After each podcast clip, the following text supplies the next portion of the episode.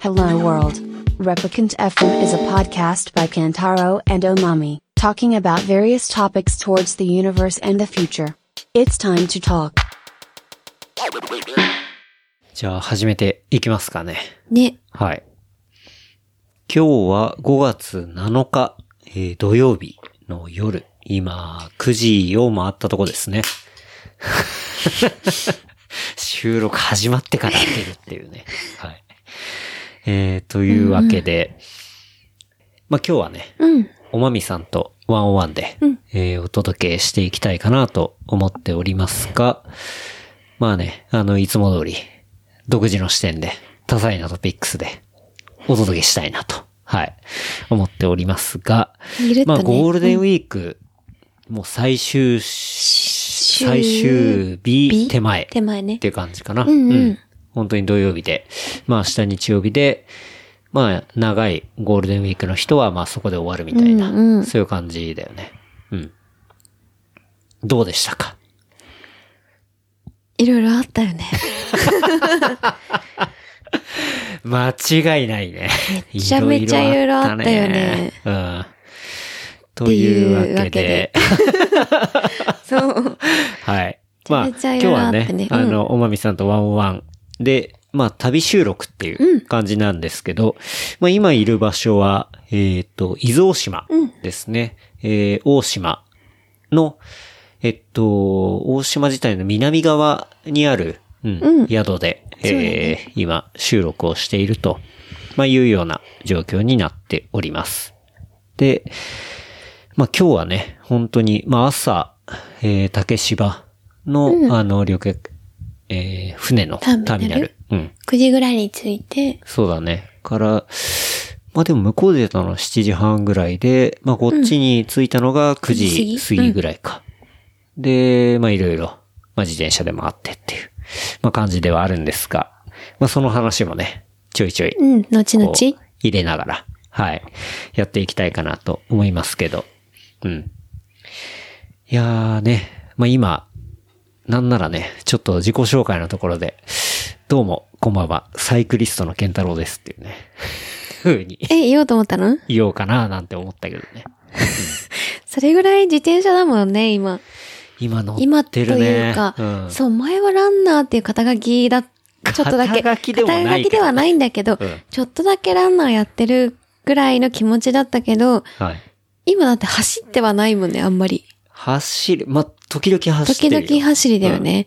サイクリスト時々ランナーぐらいだったもんね、でもね今は。 なんでかっていうと、まあ前のね、あの、乗る練習のエピソードでも、あの、話しましたけど、えっと、5月末だ、今月末に、まあ長いね、えっ、と、500、あー150キロ。 150キロね。はい500キロはちょっとやりすぎ500だキロはやりね。すぎなんで、えー150キロで、えっと、獲得標高がまあ3000ないぐらいの、まあそういうレースに、えー新潟であるラファプレイステージ3条にまあ出ると。出るはい。いうところで、あの、今、必死こいて、あの、乗る練習をしていると。しているってはい。ね。うん。まあいうところなので、ね、今、いろいろやってるんですが、なのでよく自転車に、うんそう、だから割と、なんだろう、一緒に走ったりはしてたけど、最近ケンタロウが乗る練習で乗ってたから、はいマミは一人で走ってるみたいな感じのだったもんね。そうね。それはまあつい最近までは、まあそうそだんよねな感じだったけどと。まあいうところでしたけど、まあ乗る練習関連でいくとね、あの、まあエピソードが、あのね、まあサイクルモードのやつでやった後に、えっと、乗る練習のライドイベントがあって、それは、本当に1ヶ月前ぐらい ?4 月十何日だよね、確か。そうだね。うん、うん。それぐらいでやっだよね。で、うん。で、あれっていうのは、まあ、グループライドみたいな、まあ、もので、で、えっと、浅草橋の、まあ、泡に集まって、で、そこから、えー、まあ、テーマが今回は、あの、なんちゃってグラベルライドっていうところだったので、松戸くんそう、コースディレクターは、シティライドアドバイザーの、はい。何してやんライドアドベン チャー、アドバイザー。アドベンチャーじゃないね。 シティライドアドバイザーっていう肩書きを、松戸君が松戸くんは、こう自分につけていて、あうーん。なんかね、それでサイクルモードの会場まで、こう、ライドするみたいな、まあそういう仕事をしたりとか。あ、そうなんだ。うんまあ実際そういうライドイベントの、まあコースディレクションとか、うんうんあとは実際にコースのガイドとか、はいはい。うん、そういうものを、こう仕事の一部として、あ、やってたのね。そうやっていて、松戸君は。で、まあ実際、本当に、まあメッセンジャーもね、当うんうん然やったりもしてるから、なんて言うんだろうな。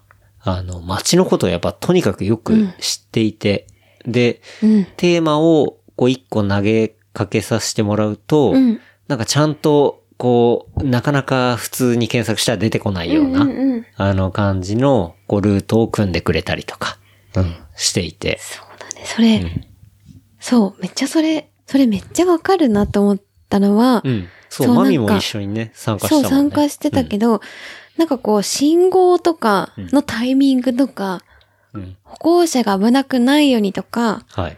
なんかめちゃくちゃタイミングうまいなって、その時は気づかなかったんだけど、うんうん後々、あ、すごいなって思ったんだよね。うんうん。そうそう。そうね。だから、そう、コースディレクターに松戸くん迎えて、で、なんちゃってるグラベルライドで、うんうん。こう、案外、なんかね、当日の朝は雨降ったりはしたんだけうん、雲行きど、悪かったうね。ん。なんだけど、まあ、結局雨上がって、ライド中は全然降られたりはしなかったんだけど、まあ、正直さ、遠くから来る人って朝雨だったら、なかなかね、あの、ロードとかだと厳しいっていうのがあるんだけど、まあ、それでも、いったらに 15? ね、 20ぐらい来た20ぐらい、うん、うんうん来てくれて、うん。なんかすごい楽しかったよね。もみは、あの、アラヤのマウンテンバイク、その時は自転車に、そうね全然乗ってなくって、んでもちょっと参加したいって気持ちで、うんアラヤのマウンテンバイク。マリフォックスでマね、リヴフォックス。ィンテージのね。はい。原山さん、モノリスターの原山さんから、うん3、4年前に受け継いだ、そうだね。やつで、アラヤ参加して。参加して。うん。っていうのがあったね。うんなんかそこで、まあ僕も初めて乗る練習のジャージ着たりとかして。うん。私も、あ、そうね。マミも着て。アラヤで、ジ ャージ。で、着てたね。うん。っていうのがあって、まあすごく楽しく終わって。で、まあその後、ね、乗る練習のキットも販売して。うんうん。はいあ、ジャージとか、うんうんキャップ以外だよね。そうだね。キャップ以外出して。まああれもびっくりするぐらい、こうね、反響をもらって。うんまあかなりの勢いでなくなって。ううん。ん。結構ね、あの、本当に、チームメンバーも、うおーみたいな感じで。うほうほうって。うおーうおー そうね。っていうところで。うん。でもなんか、結構他とかで言ってもらったのが、なんか初めてサイクリングジャージでかっこいいと思ったとああか、、なんか欲しくなったとか、うんうん。なんかそういう結構ポジティブな話を聞けたりしたから、なんかそういうのはすごい嬉しかったなと思って。うん。そうだね。なんか結構でも、そう、あいも初めてジャージ着て、うん。割とめちゃくちゃピタッとラインが出まあるじゃん。出るよね。そう、出る、出て、その、なんだろう、その初めてジャージを着た、着て、うんあれのマウンテンバイクでイベント参加して、20キロぐらいで、やっぱ、マウンテンバイクがちょっと難しいってなって、 は帰り道にその、い、あの、一緒にい。うん。まさしさんとかっていう人といはいうん一緒に帰ってきたんだよね。うん。そっから一回、もう先に帰りますって言って帰ってきて、まさしさんはは、えっと、えっとムーンライトギアとうんか、あとはバイクロアかうなんとかのホームページウェブそうそう、ウウェブェブをやってやってるら方っしゃる人ね。うん。で、それで帰ってきて、泡で、あもう終わりだからビールを飲んでたの。うんうん。で、2, 2杯3杯ぐらい飲んでて、そしたら偶然会社の女の子が、近所に住んでる女の子が通りすがって、おまみさんって、あ、マミの会社の。あそう、まみの会社の、はいはいどの、あの、奴隷の子が、すうれん違って、おまみさんって言って、あーって、多分ちょっと酔っ払ってテンション上がって、一緒に写真撮って、で、会社のスラックにそれを、多分、なんか酔っ払ってあげちゃったのよはね。いうんそしたら後々めちゃくちゃこう、体のライン出て、うんなんかお股とかもこれちょっとめちゃめちゃ恥ずかしいっていう。 みんなでそれすぐ、それを気づかなくて消そうと思ったらめちゃめちゃコメントき、その、はいはいはいあ、あ、なんか偶然あったんですねみたいな感じでコメント来てて、うわ、消さないし恥ずかしいっていうのがめちゃめちゃ恥ずかしかったっていう。まあ、ジャージってね、なかなかそう、着慣れないと、ちょっと、は気恥ずかしいっていうか、そう。うん。そういうのあるけど、まあでも一回来ちゃうと、ね、めちゃめちゃ快適だし、そうだね。なんか高速で動いてると本当に空気抵抗ってこんなないもんに、ねそうそう、なかなか、なんて言うんだろう、すごい、それに対してパワーを使うっていうか、うんな空気抵抗をいかになくすかっていうところもすごい大事だなっていうのも分かってて、うん。そうだよね。それが多分、なんか、ムカッとしたとか、オーバーサイズじゃないのが、うんやっぱいいんだけど、ちょっと、あって、ふ俯瞰で見るとちょっと恥ずかしいって気持ちにはちょっと なった。やっぱ初めてだとね。はいはいはい。なるほどね。もうでも今だいぶ慣れたんじゃない慣れた慣れた。のうん。でもめちゃくちゃ写真撮るときとかお腹引っ込めてる。 し、足にめっちゃ力入れて、ちょっと強調するなるほこど。とを心がけてるよ。うんうん。こう出ないようにみたいそう、お腹を出ないように引っ込めて、で、足はぐっと力を入 れて、別に全然サイクリストの足じゃなくて、ラン、ランニングした時の足な。のそうね。筋肉なんだけど、そこにめちゃくちゃ力を入れてるの今覚えた。インスタ映えみたいなのをちょっと覚えてきたところ。取られる時のこう、体の力の入れようっていうか。。そううん。確かにね。いや、そうそう。うんうんなんで、まあきっとも好評もらっていて、まあ T シャツとかバンダナもね、あの、あっという間に、はい、っていうところであったんですけど、まあ、この放送される前日ですね。うん。日曜の夜まで、えっと、プレオーダー、うん。えっと、ジャージとビブショーツは受けていました。あ、もうって終いう感じわりだっかなた。。うん、まあ、これ、放送されてる時にはもう終わってるかな。残念。うん、なんで。まあ、あれなんですけど、結構ジャージってなんかサイズがさ、あの、山ほどあるから、そうだね。そう、一番ちっちゃいので言ったら、XXS か。 2XS。だよね。から XL まであるから、うんこ、こっち側もさ、その在庫を用意するのがむわずいかんないじゃん。うんで、まあ特にジャージとビブショーツに関してはプレオーダーにしてくれみたいうんな声もすごい声もあった多かったから、うん。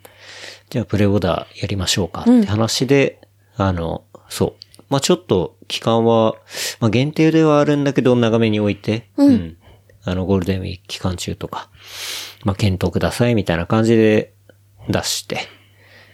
で、そうね。締め切りがまあ昨日だったみたいな。うん。もう終わっちゃったけど。そうね。うんうん。という感じで。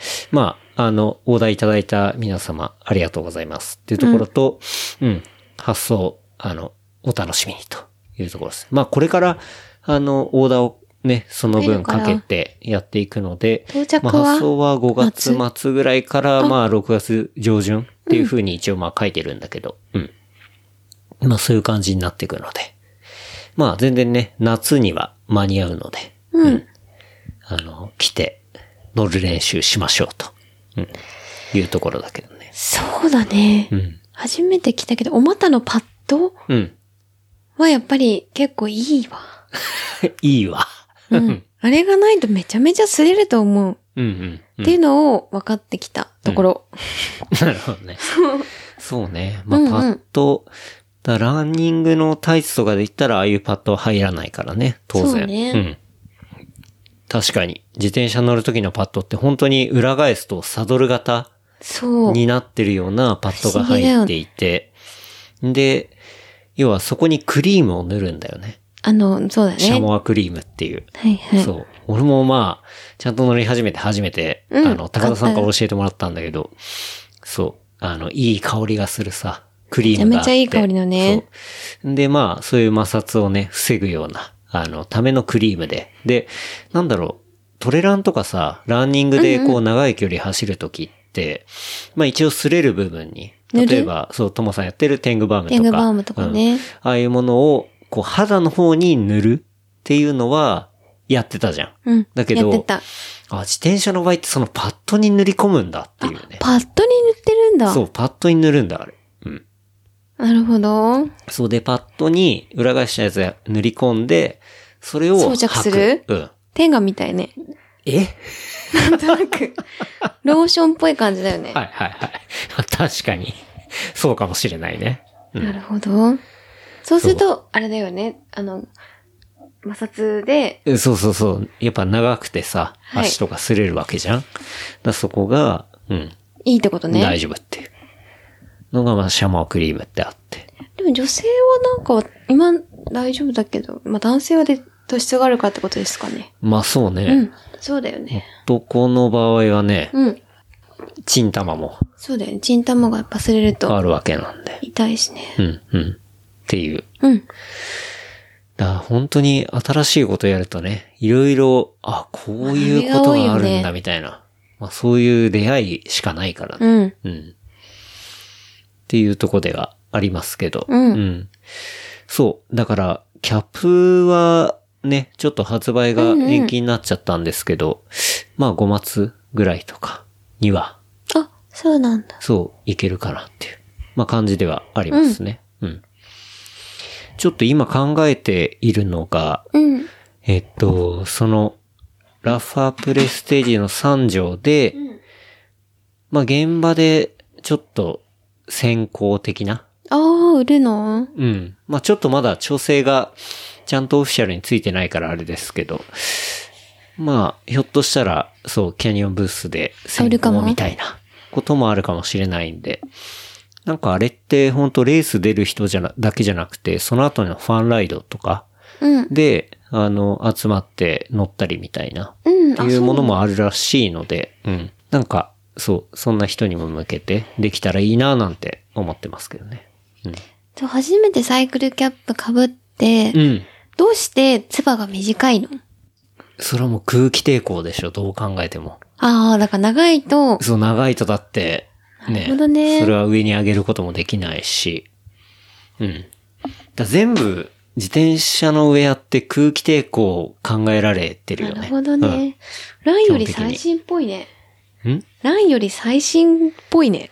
そんなことな最い新というか、気を使ってる箇所が違うって感じじゃないかな。ああ、なるほうど。ん。って思うけどう。んうん。なるうん。ほどね。それはめちゃめちゃ感じるね。というわけでね。うんうん。うん。まあちょっと新しいアイテムとかも、あの、はい仕込んでいるので、ぜひお楽しみにとうん。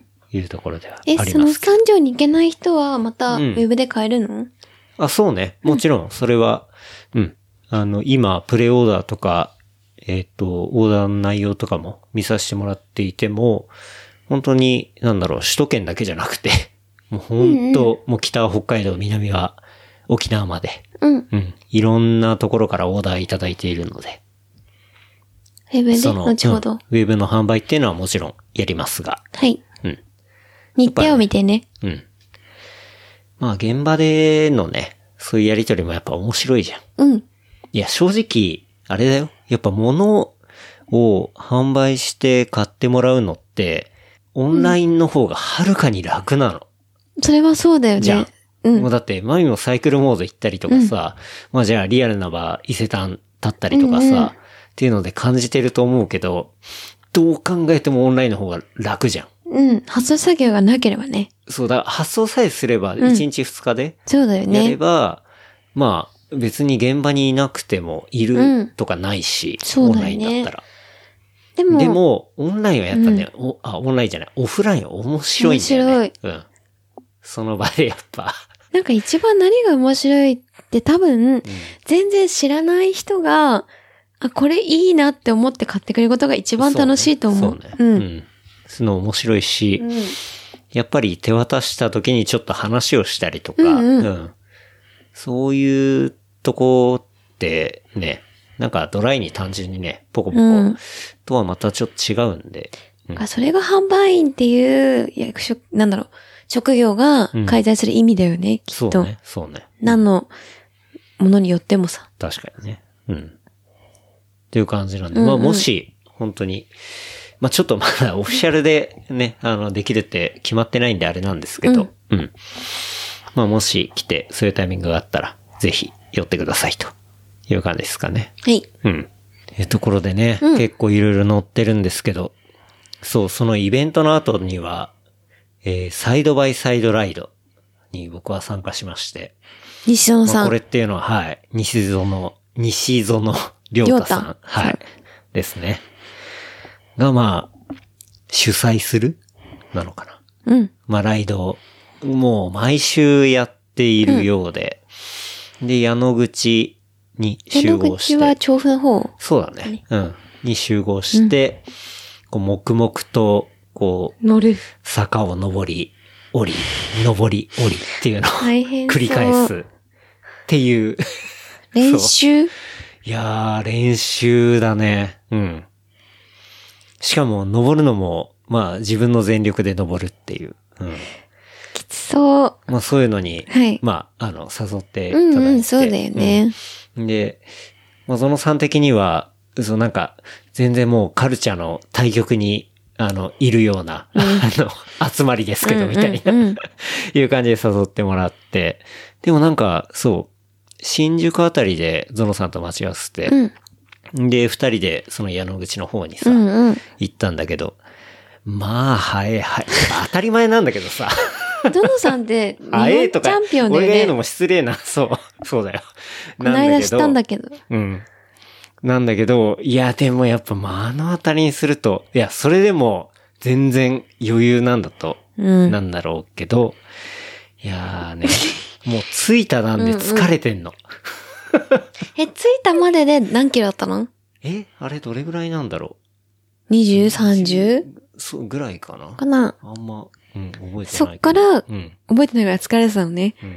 そっからまた登り、降りそうそうそう。そそれれそローれドからが本番だから。ロードロード、ロード。うん。っていうのがあって。で、まあ他にも、こう、うんいろんな、ね他のはい。メンバーがいらして。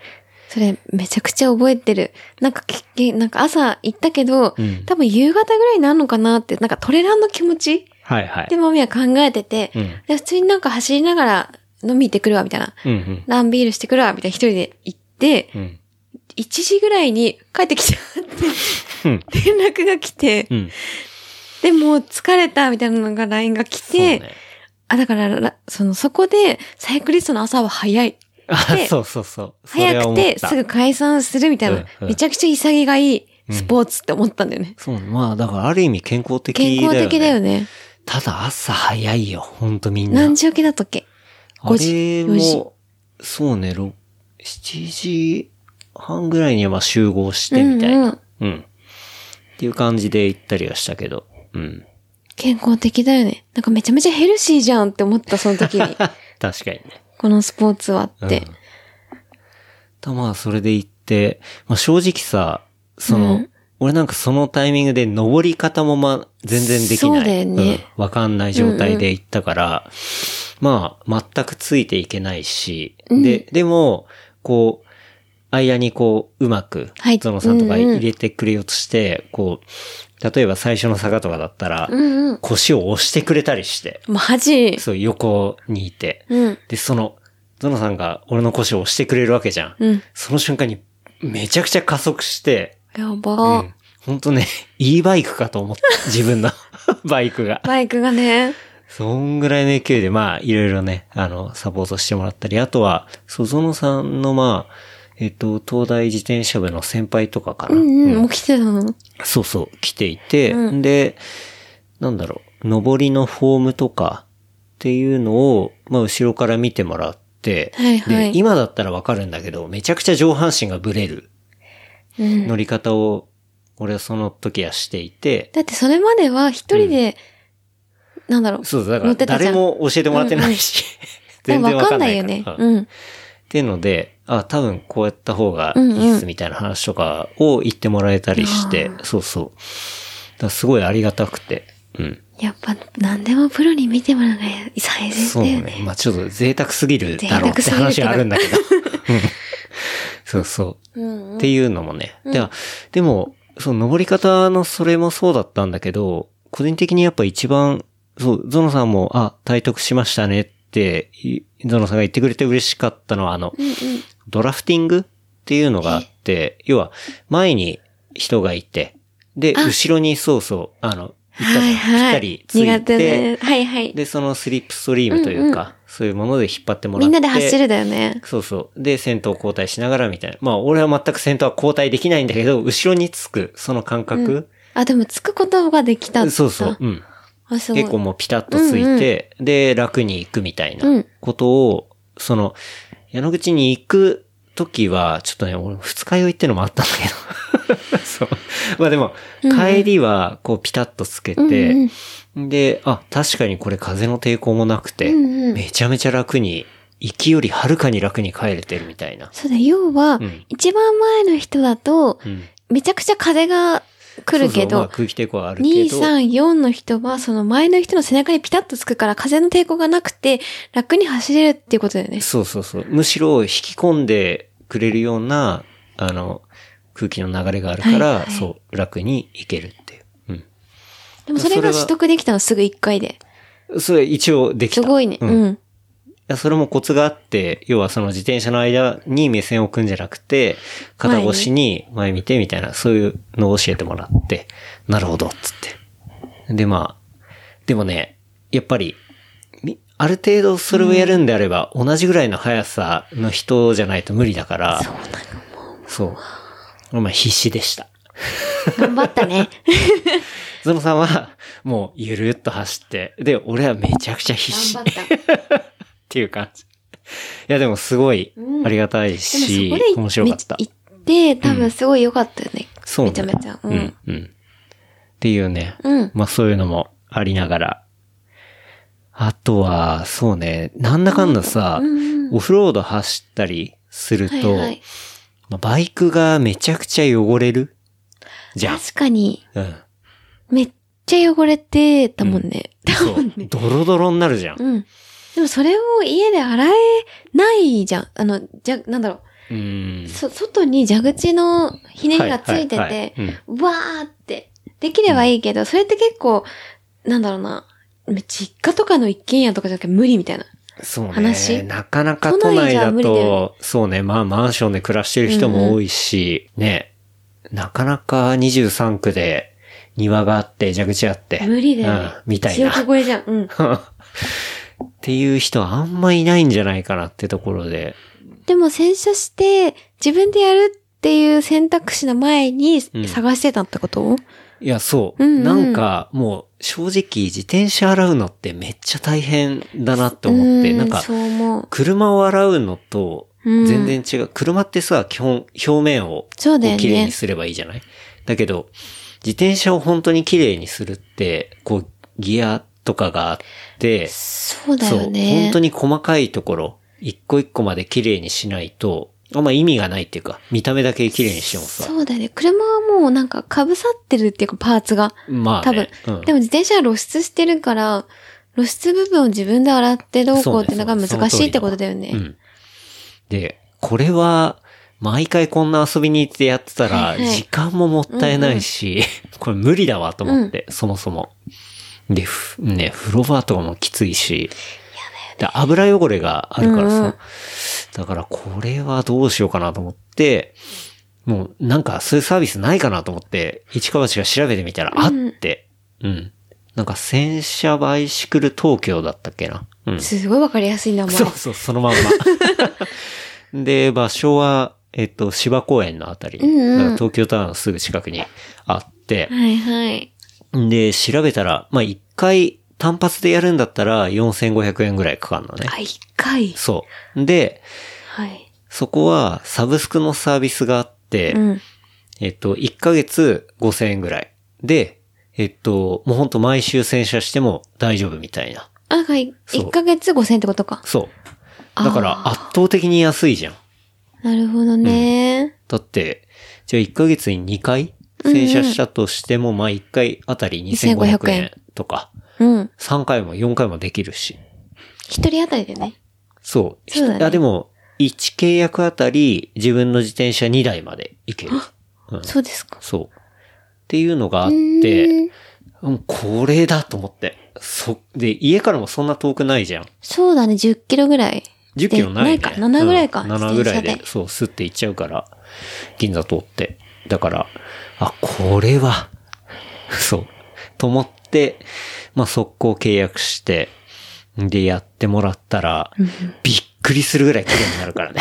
やっぱプロの、なんて言うんだろうな。まあ、ケミカル、うんうんその薬剤とかも、まあ、プロのもん使ってるだろうし、あとは、使う道具、うんうん。あんなの個人で揃えたらもう大変なことになるわ、みたいなさ。その後、そう YouTube で調べたじゃん。おう確かに。か確かにに白洗石車の仕方みたいな。うんうん、一緒に見てて、うん。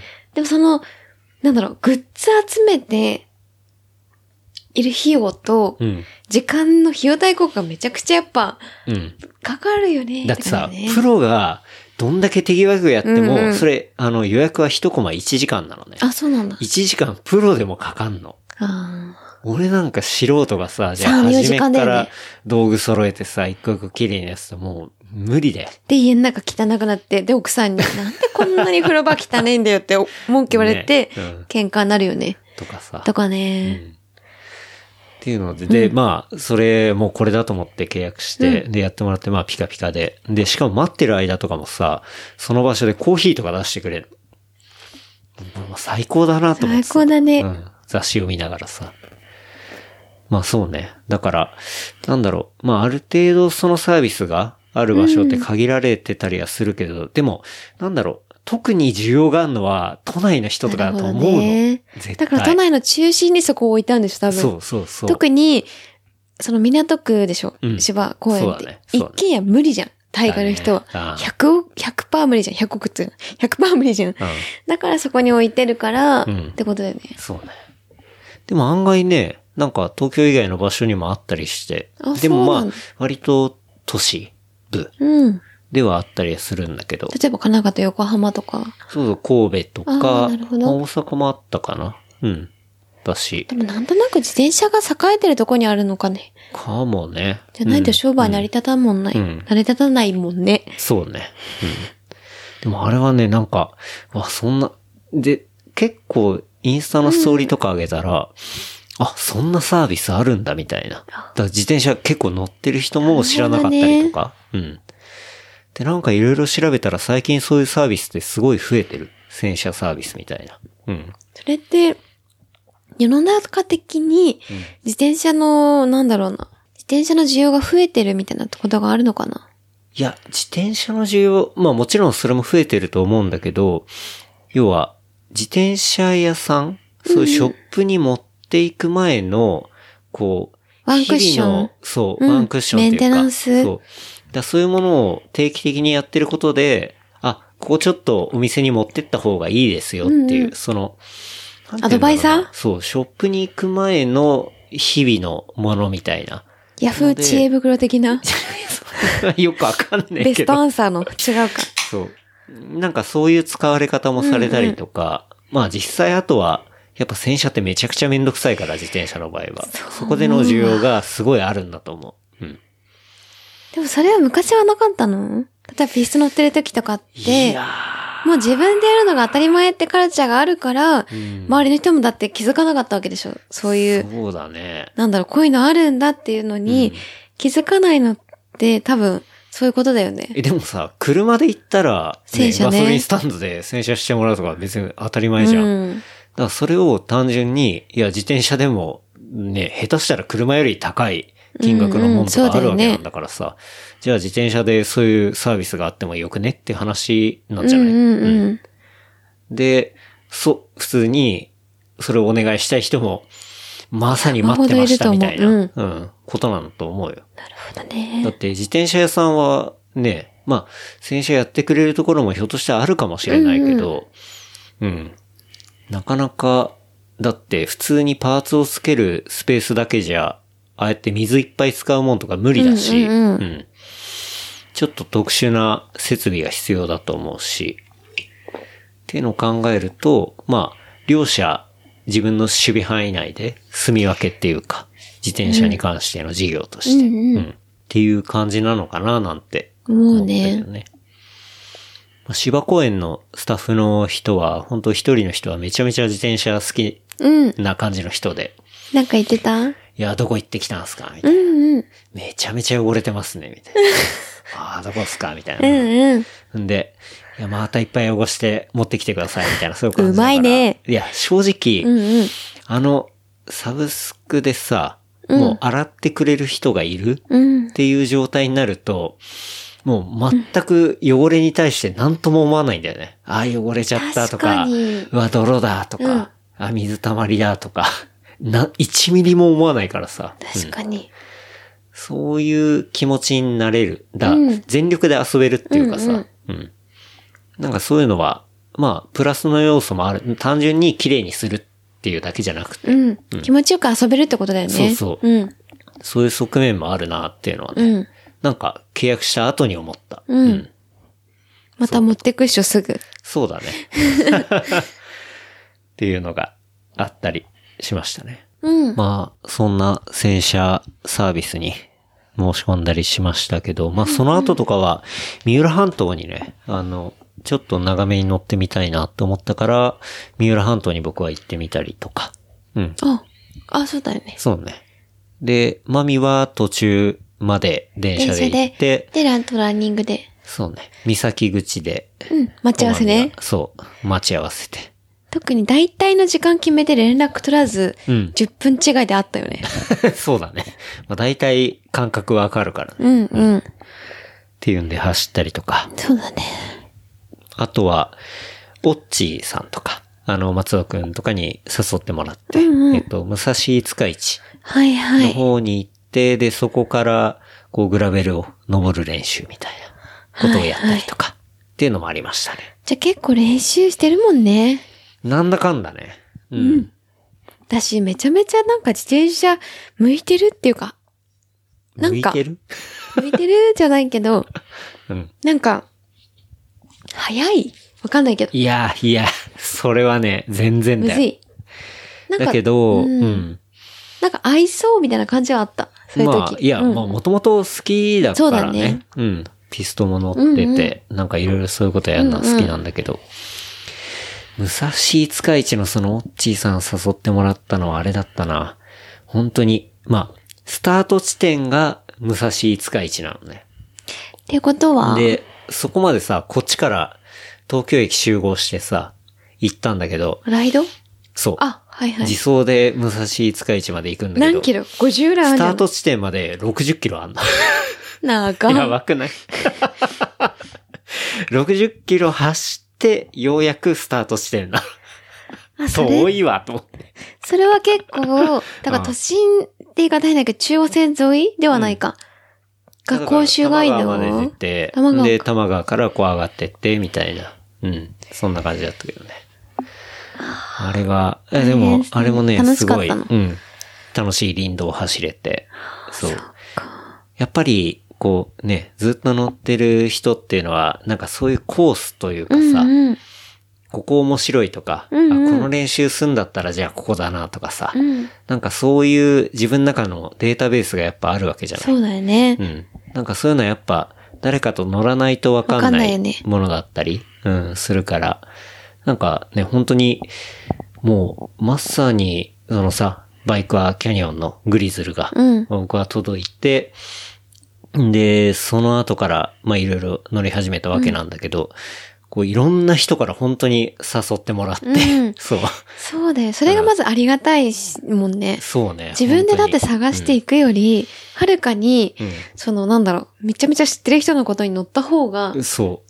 一緒にね。ううんん。だし、一人で乗っててもあんま面白くないから。うんうんうんそう。やっぱ誰かと乗った方が楽しいし、うん。っていう感じでね。うん。そう。いろいろ乗ったりしてますね。はい。というところで、うんうんおまみさんにもね、そうだよね。なんでだよって話なんだけど、 そうだよね。そうだよね、じゃない。そうだよね。うん。まあね、それは、ちょっとね、うん。乗る練習のライドイベントの時にね、そうう。ん。うんぬんかんぬんでね。はい。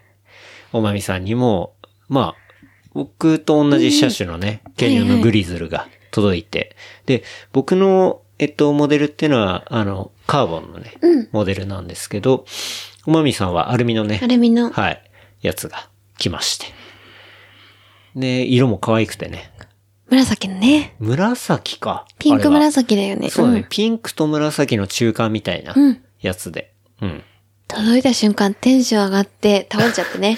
倒れてない。 いや、でも実際めちゃくちゃテンション上がってたね。上がってたよ。来たみたい来たよ来たよってなっててね。な。うん。めちゃくちゃ爆上がりしてたね。うん。近所からクレーム来てね。クレーム来てないでし来てないよ。ょ。え、でもなんか、うんうん。カーボンとアルミで比べてみたら、アルミの方が、なんて言うんだろうな、リアの、えっと、ところにダボ穴とかちゃんとあって、要はサイクルラックがちゃんとさ、付けられるようになってたりとかうんうん。して、まあ、より、なんて言うんだろうな。日常ではない。日常楽しめといる。うか、ア楽しドめるベでンもないのかチャーバイク的に、ななんかいろいろほら、バイクパッケンとか、うん。うん。ラック付けられたりとか、まあそういう積載できるっていうか、うんうんなんかそういう向けに作られてて、まあよりタフっていうか、うん。うん。なんかそんな感じをしたね、見ていて。うん。なんかすごいいいバイクだなってな思った、思ったよねうん、うん。思まったあ思実った。際色もいいしね。いい。色もだし、うん。なんか、なんていうか、そうそう、ひ二人で一緒に行けるなっていうのが良かった。まあそれはね、一番、そうよ、それはそうっすよ。うん。っていう感じで、まあおまみさんも来て、最初はね、やっぱり、うんまあ一日今目ねまで、えーアップハンで乗ってたわけじゃうん。んで、だから、そのドロップハンドルで乗るっていうこととか、うんうん。ギまアあ当然、まあそうね、ギアのチェンジだったりだとか、で、こ、こいだらなかなかのスピードが出るわけじゃん。 3、40ぐらい出る。うん。うん。だから、そこに慣れるとか、うんあとはまあ単純に面白いなって思うのが大事かなと思ったんで、うんうん。徐々にね、こう慣らしていって、そうだね。うん。今は、正直乗る練習5日目。 今。現5目段ぐらい階か正直。はい。まだ5日目かいって話なんだけども、うんうん。そうそう、1日目は、うん。あれだよね。普通にその、本当に初心者、初心者か、もうは、本当に初めて。うん。の時は、うん。なんだろうな、都心から荒川に出るみたいな感じだった。そうだね。荒川にちょっと出て、うん荒川ちょろっと乗って帰ってくるっていうね。やりましたね。まあ地 獄だよ。まあ、こう、車がすごい怖いのよ。やっぱり。うん。うん。みんな行き急ぐというか、こんなに楽しくないのかな、み んな。なんか、みんなそんなに余裕なくうん。帰宅するのかぐらいのスピード感で、はい。なんかもう、死ね自転車ぐらいの。いや、まあ、そうもね。う本当に、うんなんだこの乗り物はっていう目で見てき て、ひどいなって思って、うん。うんなんかショック受けて、はぁって思って、でまあ、も、特に乗ったタイミングはどうしてもそのタイミングで乗りたかったからっていうのも本当にね、帰宅時間だったから、申しみん訳ななあいけどの、ね。う。そう、都心の方から、うんうん要は、えっ、と、荒川の方に向かうね、下りの方そうでにす行くわけだから、まあそっちにビュンビュン帰るっていうね。ん。うん。まあしょうがないよね。奥さんに怒られるしさ。え早く帰んないと奥さんに怒られる人ばっかりだったし。かな多分、うん。うん。でも、荒川についてやっぱりめちゃくちゃ楽しいみたいな。あ、車が。そう、車がいいかない環境だと、ら。うん。なんだこれはみたいな。ぐらい楽しくて、まあそういうライドもやりながら、うんあとは、まあちょっと空いた時に、二日目は、デそうィズニーランド行っデてィズね。ニーに、じゃあ、あの、終わりの8時の花火を見に行くか、つって、あの、乗る練習がてら、うん。っていうんで行ったりして、うん。うん。でもその2回目からもうう、ん。あんまり、だんだん慣れてきた。うん、あんまり怖くないし、楽しいなと思った。うんうん。で、その後も3回目3回目。が、あれだ、家倉さん。あ、そうん。そう、家倉さんは、えっと、浅草橋ヤング用品店に1回目から、あの、一緒にう。そうだあよの、ね。出店してくれている、まあ、千葉の方に、あの、住んでらっしゃる、ヘルイエ、ヘルイエクラフツっていう、うんあの、自分でミシン踏んでっていうのもやったり、あとはブラップっていう、あの、ブランドのあ、、はいディはい。ストリビューターに近いのかなうん。っていう、ね、あの、ことをやってる。で、バイクロアにも出店してたりして。そう、でも、いつもすぐ帰っちゃうから。 それなんか朝そのやんの時でしょ。そう、なんかいつもすぐ 来て、すぐ帰って、なんかシャイなのかなみたいな思ってた、はずいっはいとはい。。なんいや、かし俺もちゃんと話したことなかったからね。で、なんか、なんかあって、うちに、うちの家の前にピーナッツだけ置いて帰るみたいな感じで、 ああ,、ったねすごいシャイな人で、大丈夫みたいな、すごいシャイだからって、彼は、彼はなんて言ってさ、って話したんだよね。うんだけど、一緒に、そう、萌えも一緒家倉さんに行っがて、、そうそう。千葉をあ。れグラベル 足りてますみたいな感じで DM 来て。いや、なんすかなんすか。うんうん。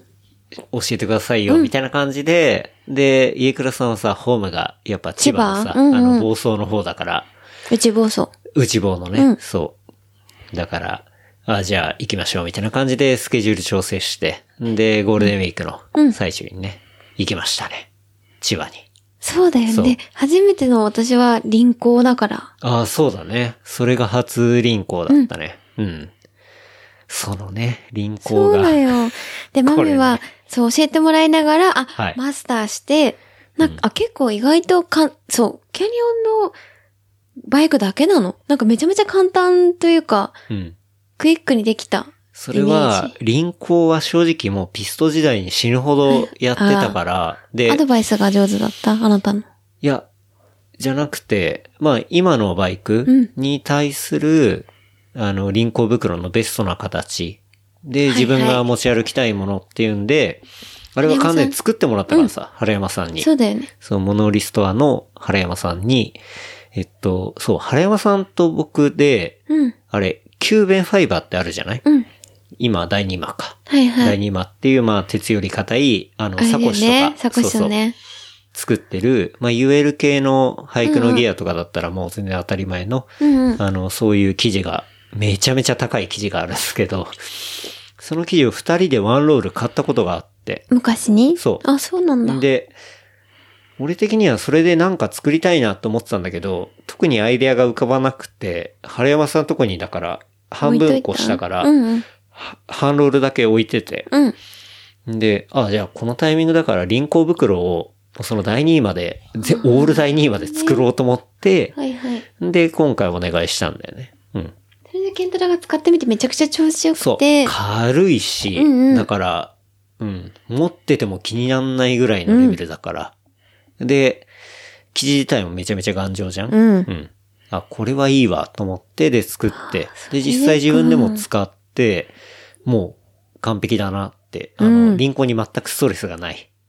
でもそれ思った。初めてだって、マミなんて輪行なんて、まっさらしたことないじゃん。そうなの、初めてだもん。で、初めて教えてもらいながらやっても、うん。あ、なんかこうなのみたいな感じだった、正直。え、こうなのっていうのはもう、楽ってことうん。でもそれは、なんだろう、キャニオンの自転車の問題とかやりやすいとか、うん簡単っていうのもあるのかもしれないし、輪行の、なんだ、原山さんか、の輪行袋の話もあるのかもしれないけど、うん。あこれならもっといろいろいけるな、みたいなうん。気持ちになったよね。可能性感じたでしょ。感じたよ。いや、正直やっぱり、東京にいると、そう、だから山に行くのもやっぱ遠いし、うん。なんでかっていうと関東平野がでかすぎるから。そうだね。そう。だから、なんて言うんだろうな。そこをショートカットしたりとか、じゃあ、行ったら電車を使えばもめちゃめちゃ選択肢が広がるわけよ。電車だったり、まあ今回はそうだね船とかさ。うんうん。でも、電車でも住んでる場所によってはめちゃめちゃむずいなって思う。山手線とかは無理じゃん。あー、それは無理だね。なんていうんだろう、うちがたまたま、うん。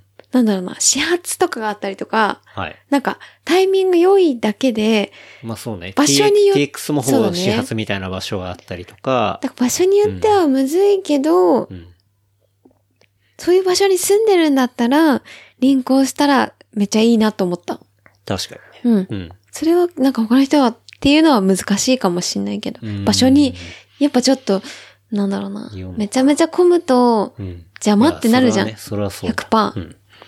それだから、に言ってではもさ、真ん中の方に住んでる人も、要はじゃあ、そうじゃない始発の駅まで、ちょろっと行ってね5キロぐらい踏んで、で、そっから確かに輪確行かに。すりゃいいうん話じゃん、それは多分、その、頭の使いようだと思うんだけど。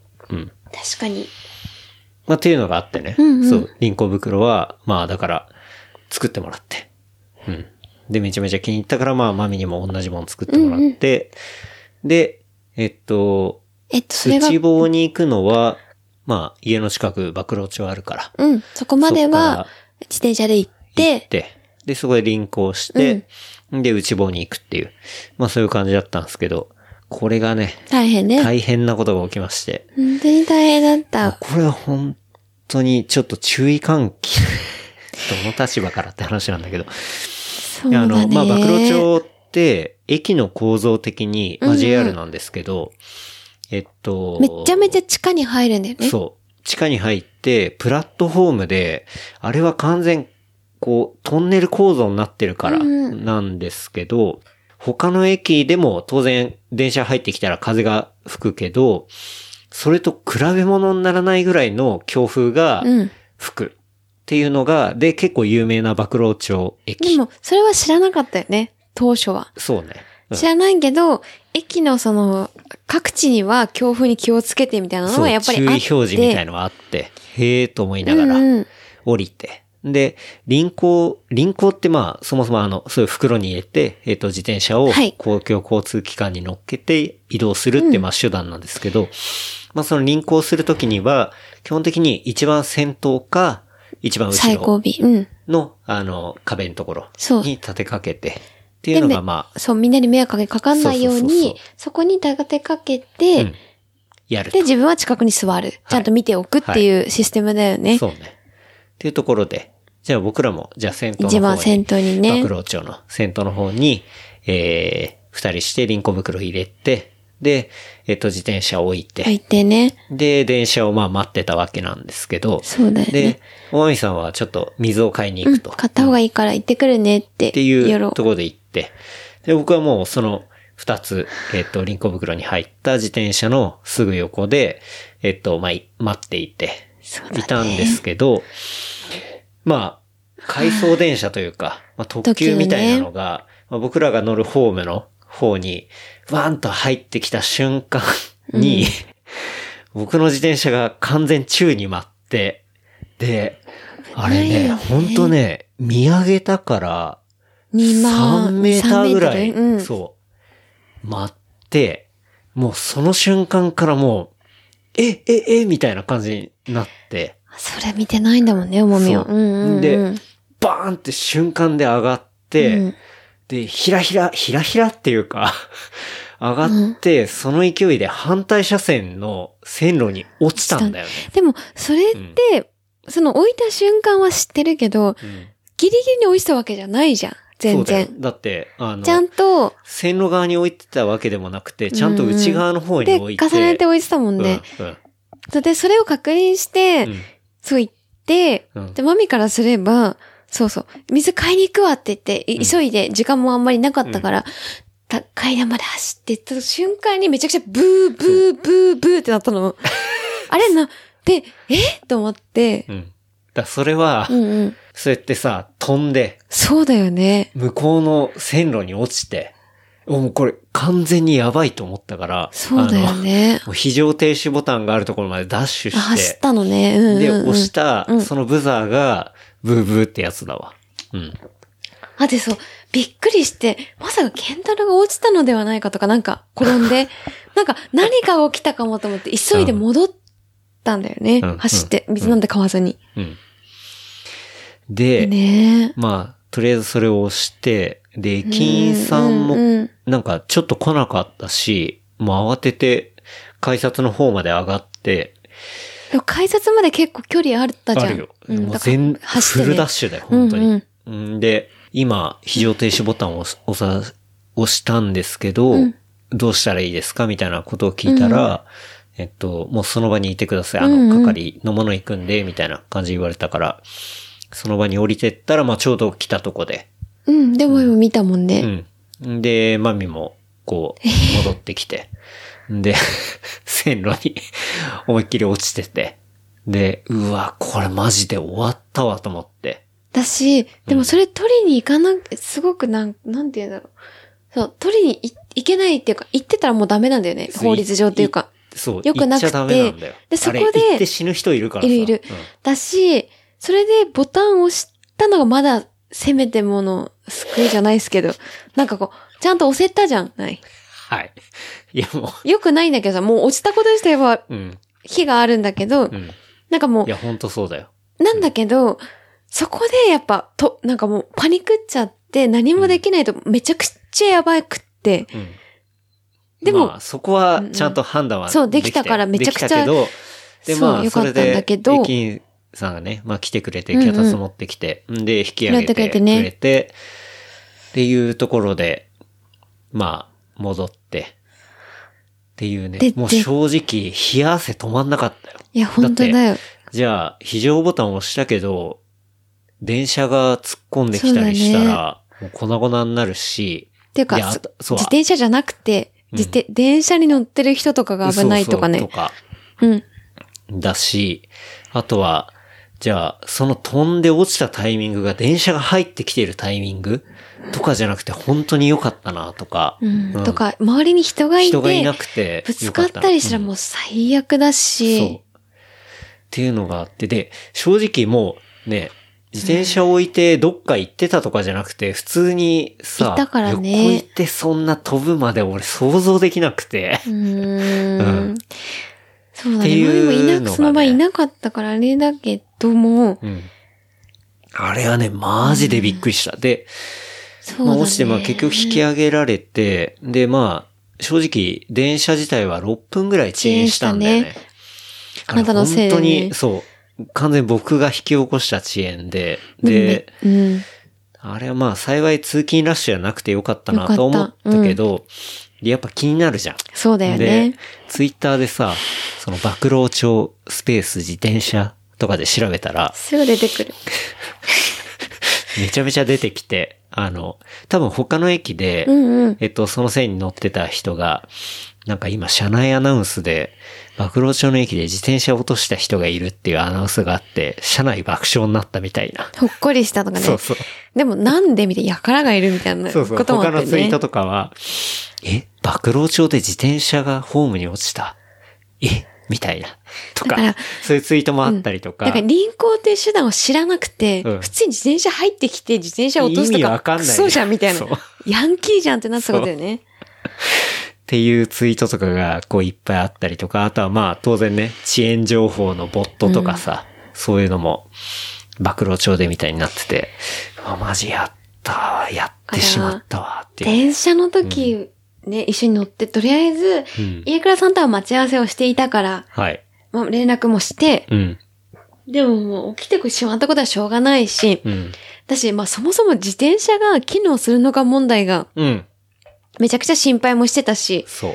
それもあるし、もう、なんかもう絶望感によってすごく、ひどい顔をしていたの。やーめちゃめちゃうん落ち込んだよ、本当に。本当に落ち込んでて、俺はもう、みたい な。そう過去一いやで、さあ、せこの人はそ、うもうやばまいあねかもしれないって思うよ。でも、そこでもうせめても、なんでもう誰も、なんか悪いというかはもほぼ半泣きだったからね、俺。う、な、出てたからね、そん涙。なちょことやったことないからさ。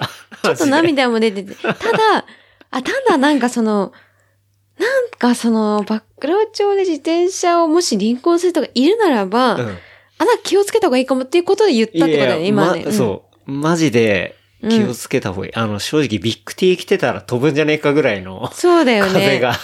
うん。フライしちゃうもんね。だしまあ、さっき言ったけど、特にね、俺のフレームってカーボンだ軽いかかららねめちゃめちゃ軽くて、で、輪行袋入れてったら、いくら離してても、うん。風で飛ぶんだなっていう。そうだね。思ったし、まあでも、なんかこれはグラベルバイク、うん。グリズルの強いところだなって思ったんだけど、そうそだんなよ。 3メーター上がって、バーンって落ちてバーンねっ。て、その、 あの、ホームに、まあ、若干ヒラヒラしてたんだけど、ヒラヒラバンって落ちて、俺的には、うわ、これマジやっちゃった、本当終わったわと思ったんだけど、そう。あの、ね、千千葉葉ににつ着いいてて、恐る恐る組み立てたら、飯倉さんがね無傷はい。イ倉さんがめちゃくちゃ総選的に、そうそう。大丈夫だよ全部いろいろ調べ、まそあう、俺自身も調べうて、んうん。やったんだけど、無傷だった。無傷。笑っちゃってたよね。あれはすごかったね。でもそれ多分安心してるだろう。イ倉さんがめちゃくちゃやっぱ自転車詳しくてう、ん。うんここはここの、このチェックはって全部チェックしてくれて、はい全部 OK だったんだよね。そう。なんで OK なのって思ったんだけど。僕も1ミリも不備ない し、いや、俺正直その、ブレーキのロータうん。ーがそうね絶対曲がっただろうなって思ったんだよね。うん。前も思った。うん。あ、これもうブレーキ、あそこ入んなくて終わったわと思ったんだけど、全く大丈夫だったね。っていうね、のが、こ う、千葉の初日、初、始め、始まりだよね。始まりうん。でも、そこも、千葉のグラベル、いろいろ、飯倉さんが計画してること、もうパーになったと思ったから、そう、ほんとマジもう俺はもうこれ最悪だわと思って。俺はもう、みたいな、 うん。珍しく。基本的に前向きなのに、もう俺はもう、みたいな感じだったから。うんだけど、その、で、全然壊れてなくて、いけるじゃんってなって、ね、うんよかったね。本当に。だからまあ、僕も、あえてこんな恥ずかしい話をしているのは、うんうんまあ、注意喚起で、まあ、これは、 そうだね爆露町に限った話じゃないけど、輪行袋に入れて、多分ホームに置いておく。うん。で、下手したら、そう、すれ違いで結構な風があって、うんうんあの、飛びはしないけど、じゃあちょっと引きずられて、ホームそうにだね、ね危ないね落ちちゃったとか、なんかそういうこともひょっとしたらあるかもしれないんで、あの、なるべくちゃんとくくりつけておくとか、あの、まあ、ちゃんと手で持っておくとか、うん。うんそうだね。そういうことを、なんか立てかけて安心するとかじゃなくて、なんかそう思うそういうことは、こうしなきゃいけないんだなっていうのが、めちゃくちゃ反省したし、思ったので、まあ、あえて、ちょっとここの場で話しているって感じかな。うん、だって私的には3日目でさ、乗る練習。はい。で、そんなことが起きたから、やっぱ自転車って危ねえわって思ったの。それはね、めっそんなことはないんだけど。めっちゃ気をつけないとっうん。てやっぱ思ったんだよね。その時。 すぐこういうこと起きるか、みたいになったからさ。はい。そうね。まあそんな、どん底のね、あの、そんなかね始まりはあったんですがって。まあそんなんがあって、あ、そうだ。で、家倉さんが言ってた、なんで無傷だったのかうんっ。ていうところは、あの、タイヤがさ、うん。あの、パナレーサのあれ、グラベルキングっていうさ、うんうんの 45C か。グラベルキング。タイヤがそうそう。SS か。のタイヤが結構太くてさ、うん。あの、リムの外側に、その、プニプニのタイヤが出てるわけじゃん。で、それで挟まってるから、だから、あれがうまくクッションになって、あ、そう輪行した時に、そえっと、後輪を、えっと、挟んだってことね。う。そうそそうもそそうも。そうう。んうん。んそうだよね。そう。だから、あれがうまくクッションになって、だ、細いタイヤだったら、その、リムの方がさ、はいはい当たっちゃったりとか、うん。あるかもしれないんだけど、まあ、たまたまそういう 45C のさ、太いタイヤ履いていて、落ちたっていうところがあったから、ああ、なるほど。助かったみたいな。だからそれも完全不幸中の幸いみたいな感じで。うん。っていうのはあったね。っていう感じで。あの時に遅延して何かあった人には申し訳ないいけや、ど本。当に申し訳ない。ただ本当に僕のせいです。 そうです。はい。そうです。はい。でも、っていうねでもあの一件があったから、うんまあ、なんだろう、頑丈ってことにも気づけた し、ってことに。言ったらね、家倉さんはね、うんいやそれもう JR の構造上の問題だから、もう行った方がいいみたいな。 つえーと思って。けど。で、まあその後はね、うんうん家倉さんに、こう、千葉をね、うん。アテンドしていただき。すごい良かったよね。めちゃめちゃ良かった。ね。そう、なんか、千葉を、なんか再発見というか。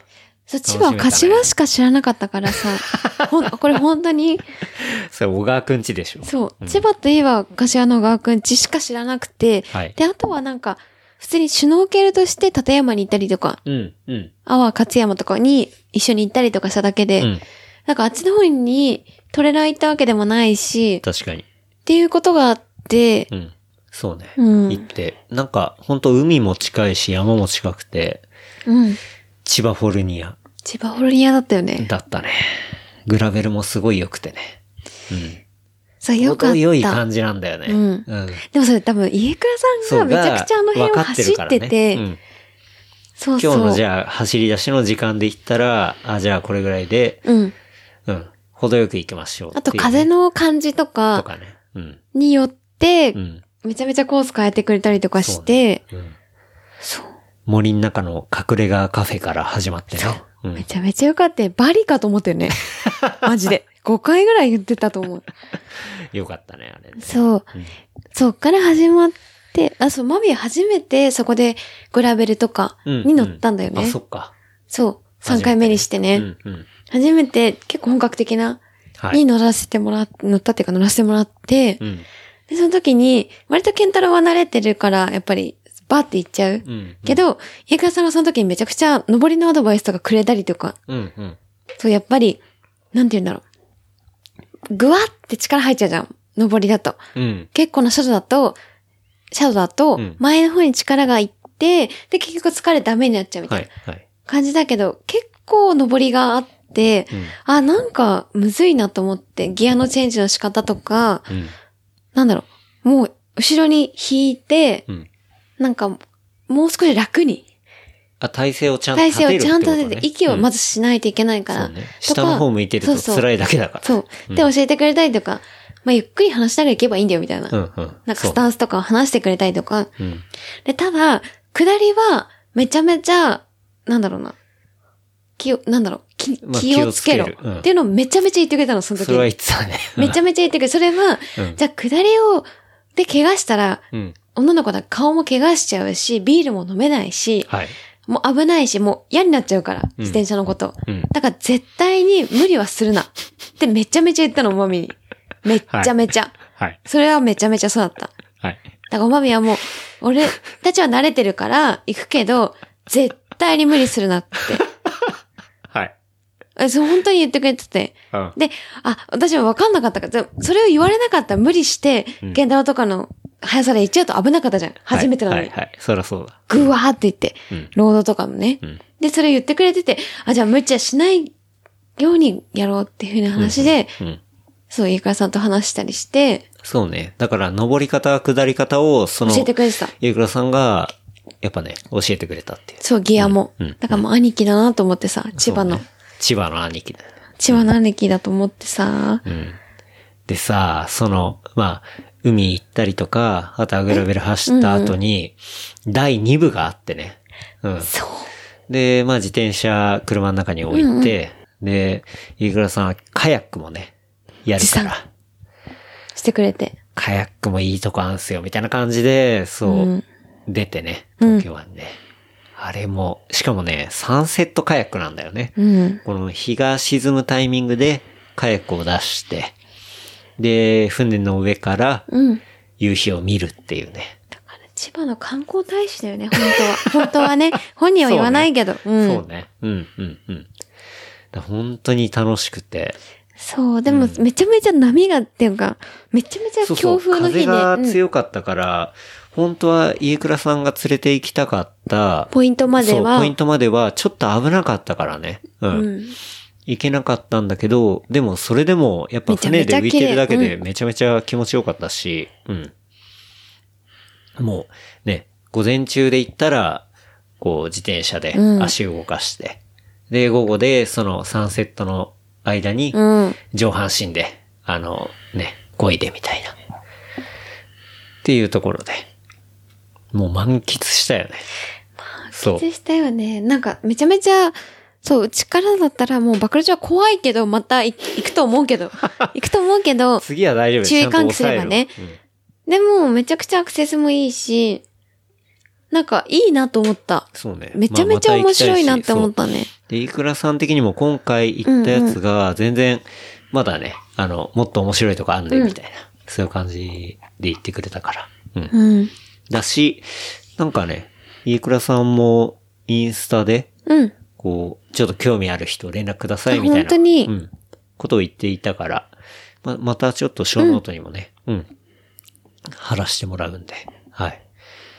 あなんかそう、ま、全く知らないとかあれかもしれない。まあ、ちょっとね、あの、バイクロアで見たことあるとか、いう人は、なんか、声かけたりしたら、うん、いろいろ遊べるんじゃないかなって、思いましたけどね。で、めっちゃ好きになったの。だって、うん。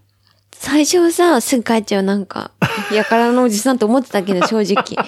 よくわかんないジャージ着てみたいな。そうだよ。で、うちの前にピーナッツ置いて、なんかよくわかんないなって正直思ってて、その本人にも言ったしさ。あ、なんだけど、めちゃくちゃ、いいよ ね。うんなんかもう、そう、まあ、実際ね、うんアメリカにも、こう、ライドで行ったりとか、うん。来して月るしアイスランドに自転車行くとか言ってたもあん。そう、言ってたね。アイスランドでうん200キロか。とか。の、オールグラベルのレースに出るみたいな。うん。なんかめちゃくちゃ面白い人だし、んなんか、愛が深い。そう、なんていうのうん。いや、まあ、楽しいことが本当好きなんだなっていう、そのバイブスが。そう。そこがめちゃくちゃ、はい。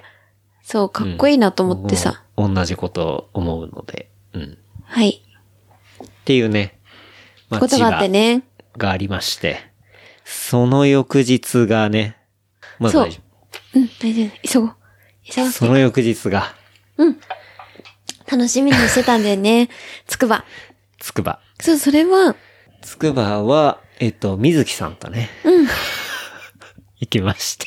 そうだよね。みずきさんはといだって自転車で、うん。えっと、みずきさん、みずきさんが自転車に俺も乗りたいって、そうね。最初でに言ってて。まあなんでつくばになったかっていうと、僕は、あの、まあそう、自転車乗り始めて、いきなり、まあつくば行って、うん一人でねそうそう。そのグラベルのコース、面白いところがあるっていうのを、そのさっき言ったまさしさうんん。が、あの、行っていて、で、えっと、あ、僕も行きたいと思ったから、そのコースをトレースして、走って、うんうん。あ、このコースめちゃくちゃ面白いわ、と思って。んで、あの、行って。で、その写真とか話を、まあ、水木さんにしたら、あ、行きたい行きたい、みたいな感じで、じゃあ、ゴールデンウィークの、あの、中日、子供の日にね。そうそう、子供の日に行きましょうよ、つって。で、予定合わせて。で、行ったってのが、その日だったね。そうだよね。で、おまみも、そっか、グラベルは、だからその前日に乗ってたけど、うん。長い距離は初めてだから、うん。輪行も2回目だし、はい。まあでも頑張ろうみたいな楽しみだなって。うん、うん。で、そうそう行って。行って、でも、そう、二、まあ人グはラベキャルがニー、そうだよね。全部ではなくて、うんうんまあ、途中のその筑波山までは、筑波は、その筑波駅から、まあちょっと行って、うんうんリンリンロードっていうのがあって、あれは自まあ、転車専用だよね。そう、自転車専用レーンがあって、まあそれっていうのは、まあ昔筑波に走ってた鉄道うんうん。の後を、こう、自転車専用の道路にしたみたいな。っていう、まあそういう、すごい、まあ、自転車乗るには、なんだろうな、まあ気持ちいい。うん。うだん。って車も来ないし、うん。歩行者はまあ気をつけながらだけど。うん、そうね。っていうところがあって、で、それを使って、筑波山に行筑波っ山に行て、で、まあ、しばらく登りがあって、で、キャンプ場を越えて、で、グラベルがあって、下って、まだまたちょっと登って、で、橋上線だったかな、っていう、結構ボコボコに削れてる、あの、面白い、こう、グラベルがあって。で、そこから、まあ、下っていって、帰るで、まあ、町に戻って、またつくばに戻る、みたいな。まあ、そういう、まあ、1回目僕が行ったルートよりは、ちょっと短めうんうんにして、そうだよねそ。う、まあ、水木さんマウンテンバイクだし、っていうのがあって。そう。で、行ったんですけど、そうで、あの、途中までは面い。白かったよね。でも行きはめちゃくちゃ水木さんと、早くビール飲みたいね。10キロ地点でもう水木さん、ビール飲もうよ。お前も二人で帰ってビール飲もうよ。って言って甘い声も聞きつつ、もうちょっと頑張ろうって言って、はい。二人で話したりさ、写真撮って、でも普通に楽しくてさ、うん。リリーロンドなんてもう、こんなに車いないかみたいな。うん。みんなね、つくばいいよさんも、両手話してしてね、ね乗ったりしてね。うん。周りに人いないからね。うんそうそうやって。で、つくば、ついても結構登りもあって、うん。そうそう筑波、山ね。つくばさん。で、もみもこんな登り、前、昨日は、いくらさんと登りも練習したけど、はい。結構登めりっだちゃな。長かったっしょ。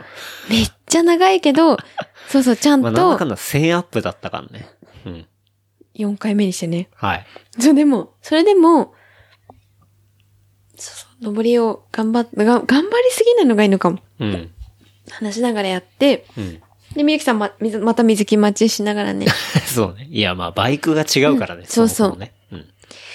そうしながら、うんみゆきさんまた早くビール飲みたいねって、うん。また何回も言って、早く飲みビール飲みたいねってうん。言いながら、で、途中でグラベルもあってめっちゃ楽しいです。なんか、やっぱり。結構テンション上がってたもんね。ってた、お前みたいな話、俺笑っちゃったよ、声も出ずって 言って、わかるわかるって言いながらさ、話してて、わかるわ。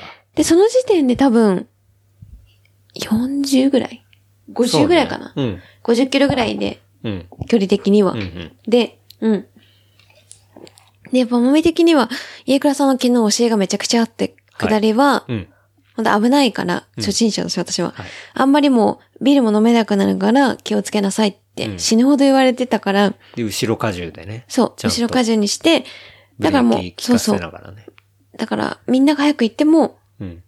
早くい行かないようにしなさいって、はい死ぬほど言われてたから、うんだからマミは結構本当に、もっとい行けるけど、やめといて、うんうん結構後ろの側に、一番後ろに行って、はい下りは。うん上りは行って一緒に行ってたけど、うんっていう風に言ってて、あれそう。で、その、なんかもう少しでグラベル終わるみたいな時うん。だったよね。いや、グラベルが終わった後終わでしっょた後で。あ、うん終わってそ、うロードだ。ロードの、うんうんあの、結構な下りがね。結構だったね。うん下りの時に、でもまあ、そこは、おまみは、その教えがあったから、ゆっくり行ってて。ゆっくり、でまあ今日早いけど、ゆっくりめ。で、僕は、まあ、マミと離れるのもあれなんで、もうこう、パーって行って、しばらく止まって、おまみ待って。うんうん。で、またパーって行ってみたいな。まあそういう乗り方していて。で、まあそのアスファルトゾーンにの下りに入って、まあ水木さんパーって行ってて。で、まあ僕はそのマミを待ちながらだったんで、えっと、ゆっくり行っててみたいな。で、下って行って、あ、そろそろもう下り終えて、えー、ああと、と少しね。 3 2、300メーターでもう本当市街地になって、もうまた信号出てきて、あとはまあ林林ロードで帰るだけだな、みたいな。うんそれぐらいの本当に2、300メーター手前に下ってきたら、水木さんが路上で転がっていて、うん、そうケンタロウがそれ先に見たの、まず。そう。で、その時はお豆はまだ、多分ケンタロウと200メートルぐらい離れたところで、うんあ、もう今行くからいいよって感じだったね。うんで、ケンタロウが待ってて、うん、と、分岐点で。そうね。で、あ、いいよって言ってケンタロウが、あ、わかったって言った瞬間に多分水木さんを見て、そう。で、倒れてたんだよね。いや、倒れてたってか、なんかね、こう、片膝ついてて座ってたんだよね。うん。あれビスマルクみたいに。そう、 懐かしいな、ビスマルク。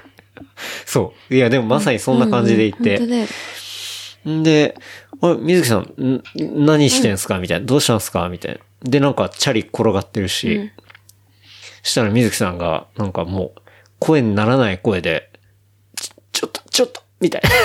ちょ、ちょ、みたいな感じになってて。当だよ。うんで、えっつって、あの、こけたみたいなことを言って、あお、マジっすか大丈夫っすかみたいな。うんで、なんかちょっと見たら、唇っていうかまあ顔若干青いし、うん青いっていうかなんか唇がとにかく白い白かったんだよね。で、あ、これちょっとやばそうだなと思って。で、多分そのタイミングでマミが普通に降りてきそう来たよてね、うんで、ケンタロウが、ちょ、待ってみたいな、危うなんういんみたいな感じで、そう普そうそ通うにす結構スピードで来てたからうん、で、でマミが、うわーって止まってうん、で、水木さん見たらめちゃめちゃ、そう、やば、そうやばい、やばいというか、もうめちゃめちゃ傷だらそうけなんだかしもう、すり傷だら右け半身が。で、まあとりあえずこけたんだなってのは分かって、うんそうそうそうあ、大丈夫っすかみたいな。でその状況自体はわからないかそうら、見てないからね。ヒアリングするしかないというか、うんで、ちょっと水木さんが言うには、ちょっと焦げたわ、つって。で、うん。ちょっと休むわ、みたいな。うんでも、その時に脳が、なんかヘルメットにも跡があっそうそうヘたかルメらット、に傷があったから、あ、これ、なんだろう、脳大丈夫かうなんと危ない思ったから、一応あの、ほら、人差し指でやるじゃん。うんそ目で終えるかみたいな。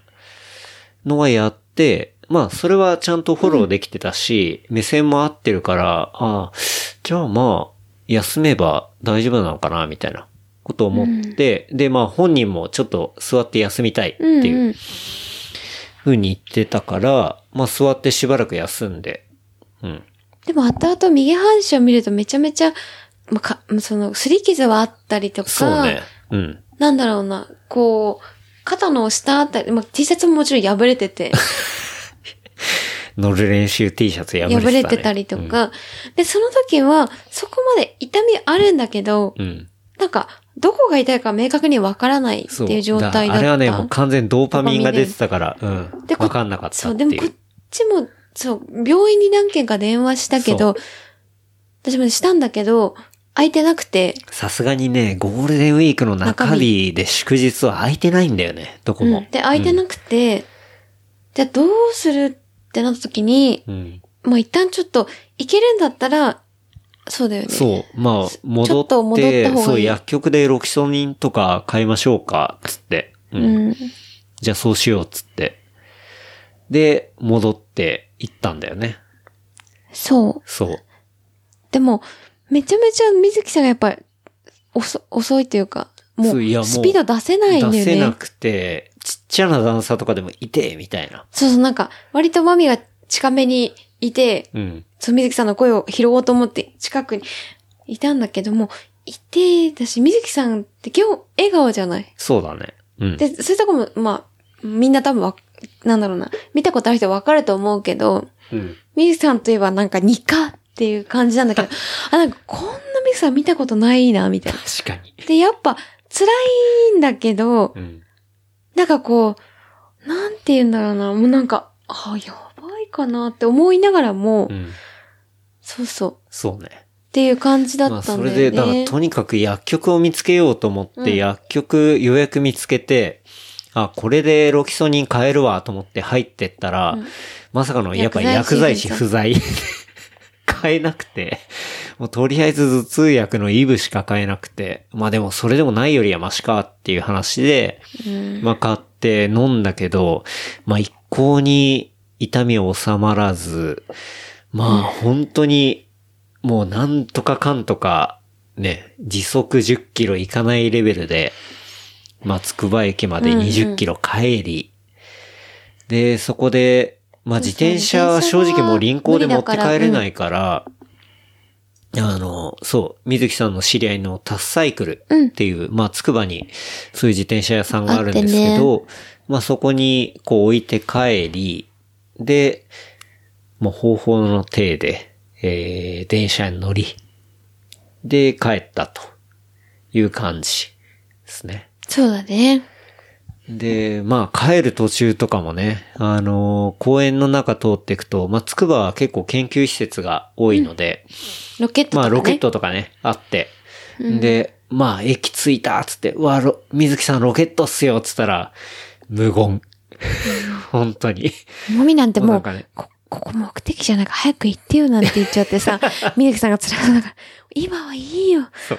て言っちゃったけど、もうケンダルも、もうさ、ちょっと和ませようとして言ったのも分かってたけどそう、もうまず言っちゃってみずきさんもう、あの時振り返ったら水木さんもう意識が朦朧としてたらしくて。うんそうだよそう。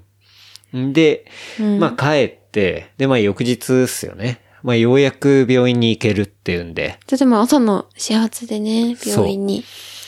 で、そこで、病院に行っ、て、で、レントゲンとかいっぱい取ったら、まあ、水木さん曰く、レントゲン室からレントゲン技師が、これ、ボッキボキだな、みたいな。うん聞こえたって。声が聞こえて、めちゃくちゃ不安になり。で、まあ、結局、えー、肋骨3本、うん。えーっと、肩甲骨1本、で、鎖骨ひび。日々。うん。まあ、全身打撲、すり傷、ムチ打ち、などなど。右半身がね、はい。まあ、完全大怪我だよね。うん。っていうことだったっていうね、のがあって。いやー、やりましたなっていうね。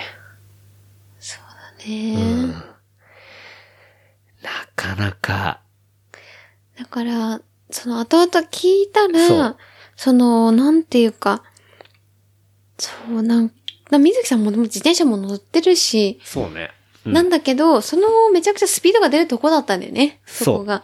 出るところで、うんそのまままあ行って、タイミング悪く、枯れ葉みたいなとこ、枯れ葉が結構落ちてて、そう。で、そこで水木さんも滑って、ブレーキ踏んだ時に、そうだ、後々、うままくあ、検証すると、あれはね、やっぱり、それ、まさしさんも言ってたんだけど、要は、オフロードでうんうん、ガーって下ってる時ってめちゃめちゃテンション上がるじゃん。アドレナリンも出るじゃん。うんで、その勢いでロードになった時って、その勢いでそのまんま行ったりしちゃうんだよね。で、それを、あ、ロードに戻ったから、ちょっと抑えめに行こうとかさ、そういう感じで弾いてればいいね。多分結構そのまんま行くじゃん。うん、テンション上がる。それ結構みんなうんある話らしいんだけど、で、行って、まあ、曲がりきれなくて落ち葉入って、で、うわ、やべっと思って、ブレーキ引いてね。そう、後ろ荷重も多分、なんか、後ろが浮いたとか、水木さん言ってたから、完全前荷重で、しかも、怖くなったから全ブレーキ踏んで、前に飛んで、なんか2バウンドぐらいしたみたいなそうだよね話をしてたね。うん。後々思い返したら、みたいな、っていうことだったっぽいね。うん。だからまず、本当に、なんか生きててよかったし、そうねもちろん、うんで、ヘルメットもしてるからよかったそうし、いや、本当今マ回ジはでね、ヘルメットの大事さっていうのもやっぱ感じ通たね。婚したし、あれなかったらって考えたら俺、ほんとゾッとするわ。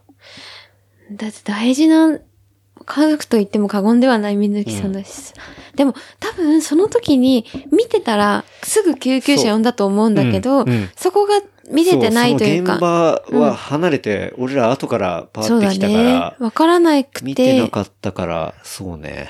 情報が、その、水木さんのあれしかなかったっていうのもあったからね。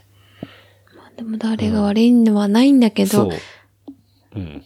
だから自転車その時にめちゃめちゃ危ねってやっぱ思 ったし、飯倉さんの教えもあったし、はい水木さんも、だからもうね、そうね。で、水木さんが結局もう、あ ばら、全治3ヶ月です、みたい1 な。日3ヶ月っていうね。電話してね。まあ、正直落車っていうかもう事故なんだよね、うん完全に。うん。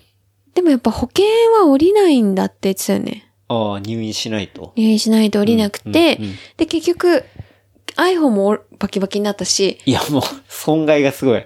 そう iPhone バキバキ、サングラスね。ヘルメットアウト、えーオークリーのフロックスキンガリガリ、えー物売りストアのハーフパンパンツツバキバキ、乗る練習の T シャツも破 T れ。シャツ破れ。あと何やったっけな。あ、まあ、それぐらいかな。うん。で、それっがていうね降りないんだよね、保険が。そうそだから1日病院だけで1000円とかだったりするよね。う。うん。うん。1万円でしょ、一。1枚じゃないい。あ1枚だけど、保険は1000円。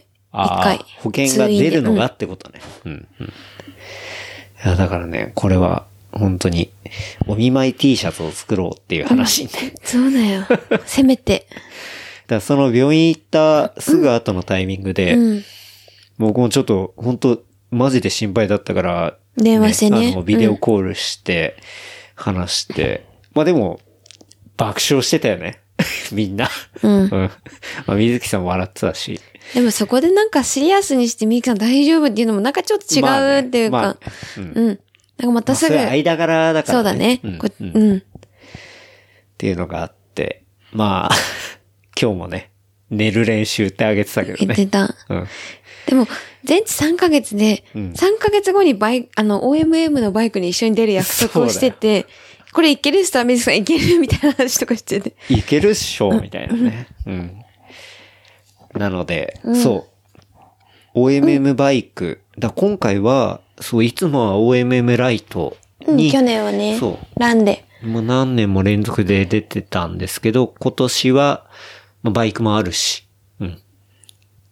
OMM バイクに、おまみと、水木さんまだあ、ね水木さんと僕で出ようかなっていうところで、まあもう申し込んでるんで、まあ水木さんの復帰戦というか。気戦でね。はい。 2.5だけどね。まだ、全治までは。 3いかないんだよなまあでも大丈夫かなまあ、無理せずだけど。一旦行くだけ行って別にね、そんないっまあぱ攻いめなかった攻らめなもうくいいてんもだよいいから、うん。普通に一緒になんか楽しめればいいんだよね。そうねただそれだけ、うんうんなんでも。ですね。うん。っはい。っていうていう。まあそんな、つこくとばもあライったりドがあって。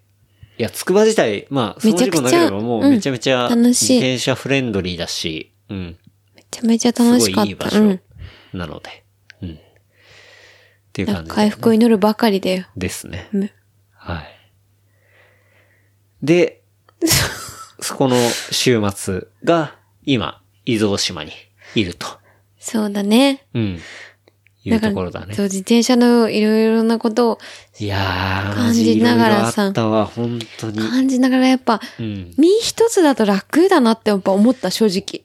あだっー、て、ランミねー、。ランとかだと、何にもなんか自分の、全部、なんだろうな。自分、全部自分じゃん。そう受けるものも、はい。運ぶものも。うんただ、その、マシーンというか、うん一個挟むとめっち ゃ大変なこともあるなって、やっぱ痛恨したよね、もみ的には。はい。そうね。そう。で、それはいい意味でも悪い意味でも。でめちゃくちゃでもこの楽しいアイテムっていうふうに、うんやっぱり思ってたし、うん思って、その何、ず、その何日かで。うん。なんかそれに対してもやっぱり責任もあるなみたいなところもやっぱ思ったよ。水木さんがだから体を。そう。めちゃくちゃ楽しい分、しっかり気をつけない部分、気をつけなきゃいけない部分もある。っていうことだね。うん。っていうね。そうですけ通ど。行しながらやっぱり、うんもうね、予約したか行ってね。うん。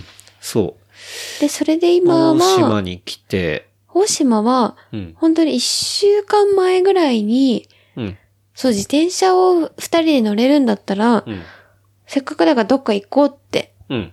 言ってくれて、ケンタロウがね。そうね。んで、あ、案外、大島とか、なんか、自転車ならではのとこがいいなと思って、うんそうだよ大島一周するって、まあ、二日に分けたら、三い40キロ、40キロ、40キロ、30キロぐらいか。うん。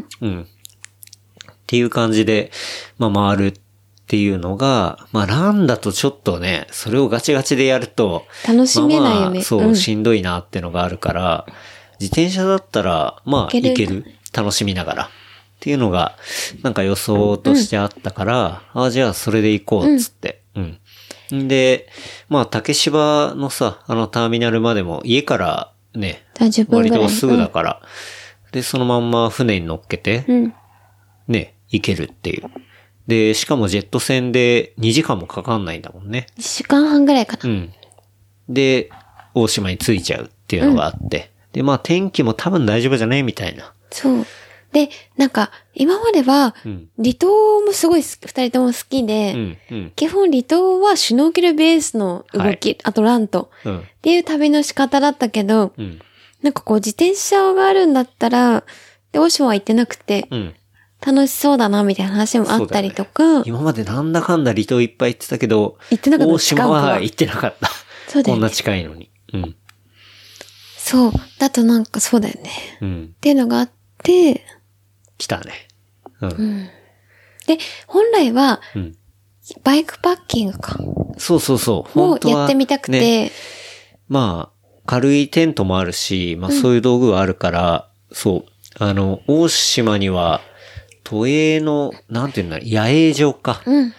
があって、電話で予約さえすれば、無料でシャワーとか、ゴミ捨て場もあって、テントが張れるっていう場所があるんですけど、投式野営場か、っていうのがあるんですけど、まあそこに、うん、電話したら、まあさすがにね、ゴールデンウィークのその間際だと、もういっぱいです、みたいな話になっちゃったから、あ、じゃあ、まあ今回は下見がてら、なうんん、宿取って普通に泊まっていこうか、みたいな感じで、まあ今回来たっていうとこっすね。うん。まあ、どうっすか、大島。めちゃめちゃいいね。めっちゃいいよね。てか、うん。自転車ちょうどいい。自転車に合う。本当多に。分、これが、なんだろうな、ランとシュノーケルだとちょっと距離が足り、なんか難しかったかうん。も。そうだ正よね直。。うん。レンタカー借りてたらう、ん。なんか、ちょっとまた違うのかなと思ったけど、うん自転車のスタイルにめっちゃ合うなと思った。合うね。うんこれは。うんって思いました。いや、なんせ都内からサクッと来れるっていうのがね、いいよね。なんかドアトゥドアで2時間半とかでそう、2時間半だね。大阪行くより近いからね。うん。それで来れて う、ん。まあそれは輪行してるのもあるけど、うん。そっから、そう。で、まあ、うん港に降り立って、うん、で、まあね、えっと、今回は大島を時計回りにうん。行ったかなんで、岡田港にいていうね着いて、うんそっから、そう、そっから、こう、右の方に回っていって、で、あの、有名な切り通しはい、っていうのがあって、で、まあ、そこを、うん、を、なんか奥の方を見てみようみたいな感じで、奥の方に自転車持ってったら、ちょっとオフロードがあって、で、その先に、あれ林道あるじゃんみたいな。なんか本当は大島一周街道みたいなう、ん、あるよね。そういう道があって、それを普通に回ろうかなと思ってたんだけど、まあ林道を見つけちゃったから、あ、じゃあこれ、ヒルクライムしていくか、みたいな。うん。感じで、ちょっと山の方をね、行って、 でもそしたらめちゃくちゃもやで、本当になんか霧がすごかったんでね。そうだねで、天気はあんまり良く、その時は良くないそうその山時はは良。くなかった。で、めちゃくちゃ前で、あんまり前見えなくて、うん。ただなんかめちゃめちゃ山うん。で林道で、まあ、あれはあれで気持ちよかったけどねめ。ちゃめちゃ良くて、で、人もいないし、うん。で、なんか、そう、前方からトラックが来た軽トラのおじさんが、なんでお前ら今登ってるんだぐらいの 顔で見てきたりとか。あ、あ、で、なんか、あ、そうか、で、結構雨降るかってめちゃめちゃ心配してて、うん、うん、で、その後めちゃめちゃその、なんだ、林道か、うん。何キロぐらい行ってたどんぐらいだろうね。 ?10? ぐらいかな。うん。で、行って、で、まあ、下の方降りて、まあ、僕は今回、やっぱ一番見たかったのは、裏砂漠。そうだよね。あの、うちも裏砂漠っていうのは、うんえっと、まあ、日本で唯一、うんうんえっと、砂漠認定されている場所うん。ですね。国土地理院に。で、砂漠って言ったら、いや、鳥取砂丘あるじゃん、みたいな話なんだけど、あれっていうのは砂丘で砂漠ではないんだよね。要はいは、はい。認定されてるのが。で、あ、ちそゃうなんんだ。と地図上で砂漠って言われてるのが、この、伊豆大島にある裏砂漠。で、まあ、火山のその裏にあって、うんうんで、本当にその火山の黒い砂がずっとある。広がってる。うん。はい。っていうところで。でも砂の粒は割と大きかったりとか、そうだでね。もちっちゃいところは本当にね、じゃあ、ちっちゃかったりとか。そうか、そのもやの中、裏砂漠入り口を見つけて、うんじゃあそこまで自走でい、なんかその二輪でも、んえっと、レンタカーじゃないうん。そ自う家用車だあのと、ツアーの車とそか、うだ。ね。ある程度までは行ってよくて、そう、で、そこまでは自転車で行こうってなってて、そう。うん。で、裏砂漠の入り口があって、本当に保護区までのうんうん1.5キロぐらいくらいぐらいかな。は車両が入れるっていうところがあって、そこをね、あの、砂漠ライドしましたね。うん。で、めちゃめちゃもやで、そうそう。まあそこもかなりガスってたんで、で、一面砂漠なので、まあ、天国みねたいなのね。地獄かわかんないけど。死後の世界みたそいうな。だね。先が見えなくて。 で、これ、なんか本当は明るい日の、めちゃめちゃ天気いい日に、見通しがいい感じでイメージしてたけど、そういうフォグがかかってて、でも、これあもれはあれいいねでって良かったよね。なかなか見れないしね、ひ誰一人人もいなくて。うん。うん。そううね。ん。うん。っていう砂漠ライドをね、そうだね。なんか、5日目にして、ロードも走って、林道も走って、砂漠もグ走って。ラベルも行って、砂漠も行くかみたいな。なんかめちゃめちゃスキルフルだよねっていうのって。いうかさ、やっぱ、なんて言うんだろうな。うん。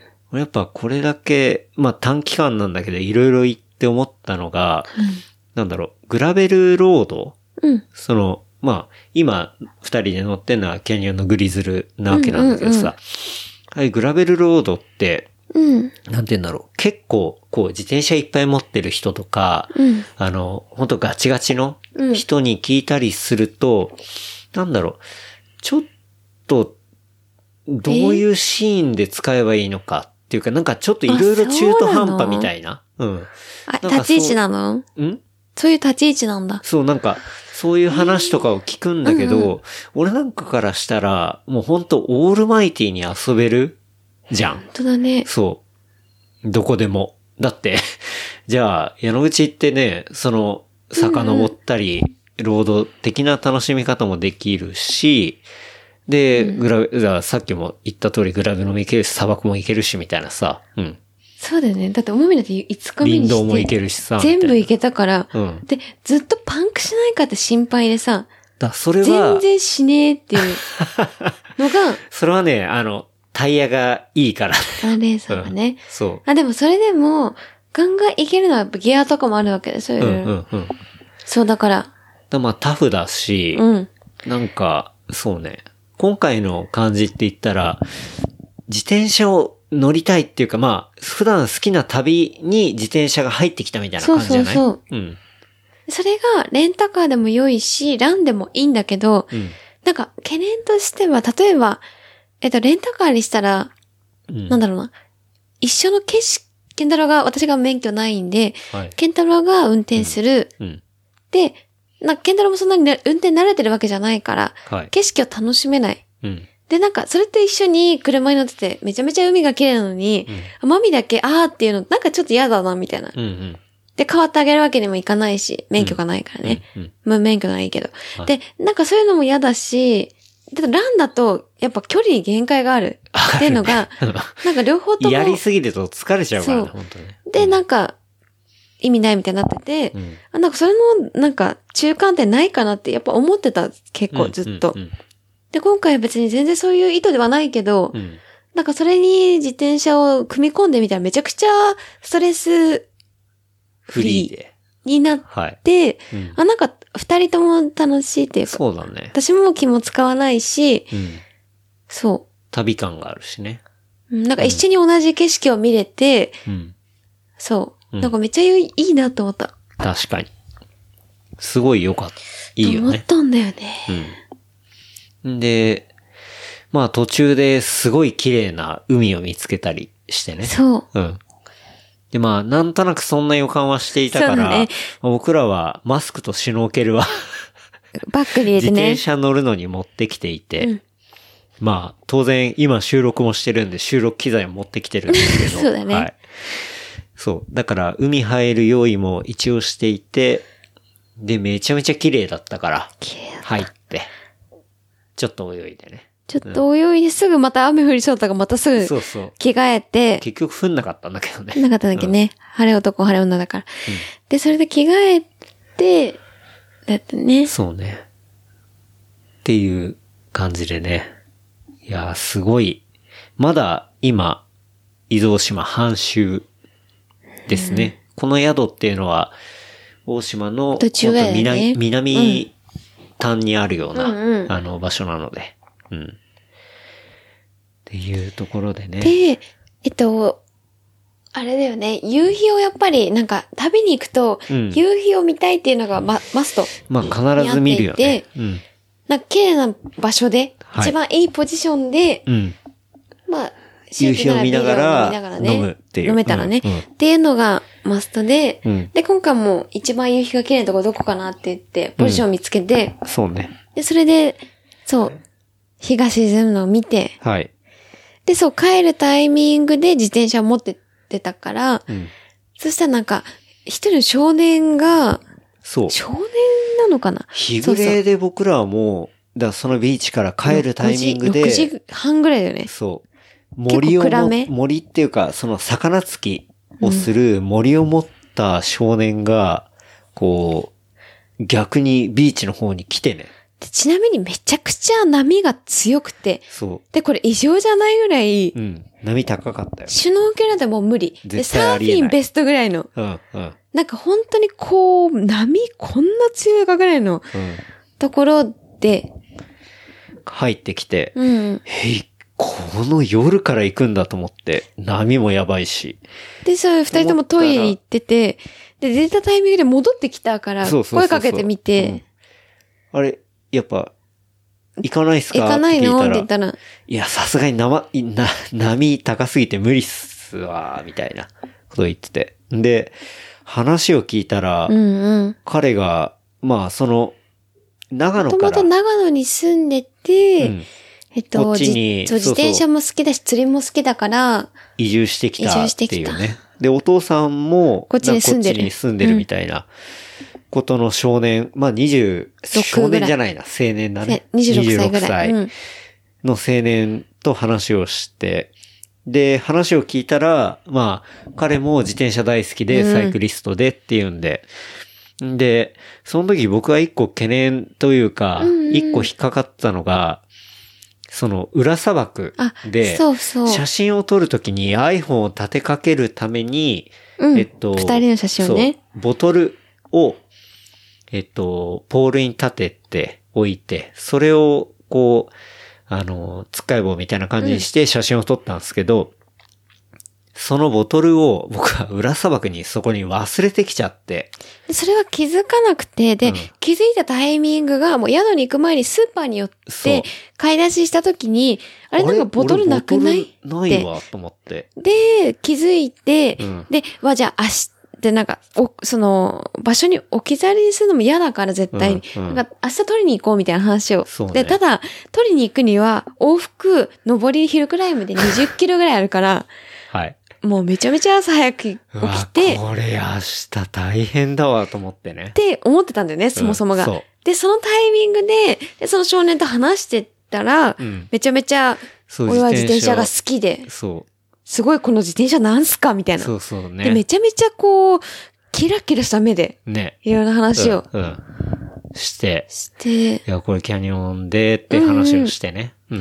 で、その、まあ、なんだろう、ナイトフィッシングで行ってか、そう。でいけなくて。まあ。今日はダメだったみたいなそう。その青年は、あの、現茶で来てて。うん。で、いやー、さっきさ、裏砂漠に置いてきちゃったから、そう、明日どうするんですかって言われたんだよね。うんうんででそう、あーそう、裏砂漠に置いてきちゃったから、多分ちょっと、取ってから気持ち的に嫌だから、取って、ん、で、まあ、港の方に戻ろうかなと思ってるみたいな話をしたら、いや、全然今から取ってきますよ、みたいなこと言ってくれて。すぐなんでって。そう。嘘でしょと思って。でももう本当にさすがにいいから、そうそう。いや、マジで、あの、うん気ぃつかなくて、もう本当になんか行けるタイミングで行って、もしあったら、取ってきてもらって。ですまたすぐこっちに来るから、そのタイミングで渡してくれ、で、渡してもらってもいいかなぐらいそでうすそううんうね。んうんで、まあでも、連絡先じゃあ、一応ね交換してって言うんで、行って、まあ宿に僕ら戻って、風呂入ってそう、風呂入ってってしビたーらル飲んでね、うんそしたらなんか、バイクのブそうーンブーンげんが茶聞こえてのね。音がして、もうこ これれはは、まさとかねって思って、見たら、いて、彼がいて。彼がいてはいで、そのボトルも取ってきてくれて、いや、マジ奇跡だよ、本当に。で、しかもそこで彼が、なんか、アクエリアスと麦茶をめちゃめちゃ買ってきてくれて、で、なんか、なんで、僕はサポートが好きなんですみたいな話だったんだようね。んなんか自転車のそういうのをサポート好きなんですみたいな。なんか将来的にはそのマビックのサポートとかやりたいんですみたいなそういう話聞いて、うおーみたいな。うん。で、まあそういうのを持ってきてくれて、で、まあ当然ね、あの、僕もこう、ステッカーとか、まあちょっとお礼とかもね、うんそうだねうんはい、してねしてうん。で、一緒に写真撮ったりしてね。そうだよね。暗がりでしか見てなくて、うんめ一緒に、私ももう、ケンタロウも風呂は、風呂上がりでもうすっぴん状態で、一緒に写真撮ったら、チンザドープネスじゃねえか、つって、顔が。めちゃめちゃチンザドープネスじゃん、つって。それは後々なんか言わなかったけどう。ん。完全、伊豆大島の鎮座ドープです。チンザドープネスが来て、ちょっと謙虚な。確かに。いやー、よかったね。本当めに。ちゃめちゃ明日もなんナイスガかイ、すぎて。今はシングルスピードだっうた。ん、うん。で、なんか、自そう、あえ転て車、シングルスピードでもういろん頑な張、る。本当に、この大島を2周ぐらいして普段乗ってるんです、みたいな感じの子なので。人だったからねはい。今、あえてシングルスピードで乗るの楽しいんです、みたいな。嘘をつも。あんなアップダウンとかシングルスピードとか俺考えらんないけどね。うん。だから明日も、ね、乗れるんだと乗りましょうっつそっうて、そうつそうそういてくんでっつっうんて。ちょっと明日またね、朝連絡したいななんて思うけどね。うん。っていうね。まあ、そんなな、んかね正直、この島にいる人と話したのは、うんうん。宿の人と、それぐらいだよその青ね。年としか話してないんだけど、そういう出会いがあるっていうのはやっぱ、旅の醍醐味というか。。そううん。やっぱそこなんだよね。うんなんか、ね、そうやって会えたのはすごい良かったなと思って。うんだし、なんかそういう時って大体話しかけるじゃん。そこうっねち。も俺、俺から話しかけたか。こっちもらね。うん。うんそうそね。う。うん。なんか、すごい、良かったね。うん。来て良かったなって思った。うん。よかったし、じゃあなんかまた一緒に自転車乗ろうよみたいな話そうね、そうね。うん。ができて、すごく良かった。ね。うん。いや、彼の、ね、その、車体に乗る練習のステッカーが貼られてて、このねス、テッカー渡したもんね。そう、大島を駆け抜けてるのをね、見たいななんて思うけどね。めちゃくちゃ速そうだったけどね、雰囲そう気だは。ね。絶対なん早かいよ。めちゃくちゃヒルクライム好きなんですとか言われてうん、そうそう 5日目ですなんて恥ずかしくて言えなかっ たわ。なんかそのギアの本数とか言っちゃってさ、そう。そううん、わ、わかるわかる。で、で、何とか、わかるなんてもう言えないから、ケントリー、え、何それとか言ってさ、うんもう忙しく ったよ。ね。そうね。いやー、というわけで。まあそんなね、まだ今、まあ正直さ、ガーって走ったら、一日で余裕で一周できちゃうんだけど、まああえて今日はね、今日っていうか今回はゆっくりうん。回って、楽しんでる感じだね。うん。また、明日は、そう、まだ今日は見てないんだけど、その地層の、そうね。水木さんがめちゃくちゃ見たがってたやつはいね。まあ、バームクーヘンみたいになってる、そういうまあ地層を見たりとか、あとはまあ温泉入ったりとか、うん、うん。できたらいいななんて思いますけどね。うん。でもなんか、お大島は全然普通に初めて来て、んめちゃめちゃ自転車と旅にマッチしてるなって思った。一泊そうね二日ぐらいだったら。うん、うん。確かに。だし、なんだろうな。その、まあ、俺らもともと旅行とか、そういう旅は好好きですねきじゃない、なんか、それに、こう、自守転車備範囲が広い自転車を持ってて、で、それを連れてくうん。っていうのはなんかすごい、まあ、遊びの幅が広がるし、うんうん。なんか、アドベンチャー感もあるし、うんなんかすごいいいなって思ったよね。思った。うん。で、しかも、おまみの、そのグリズルのアルミのやつだったら、あれ、定価16万9000円とかだからね。なんかさ、よく聞かれるのが、なんか、え、これもう50万とか100万ぐらいするんでしょみたいな。なんかみんなそういう感覚があるんだけど、そうだよね。だ案って、外ね、そうだよね。それはアルミだからでしょ、でも。あ、そうだ、アルミだし、まあ、うんうん。モデル的にも、なんだろう、こなれてるっていうか、ううんん、うコスパがいいというか、うん。っていうね。だからその金額とかをこの間もさ、JJ さんに伝えたら、いいかもっつよね。ぐぐっと来てた もんね。そう。なんか、もう急にリアルになるじゃん。ううんん。。車買う半、4分の1ぐらいでしょ、多分 そうね。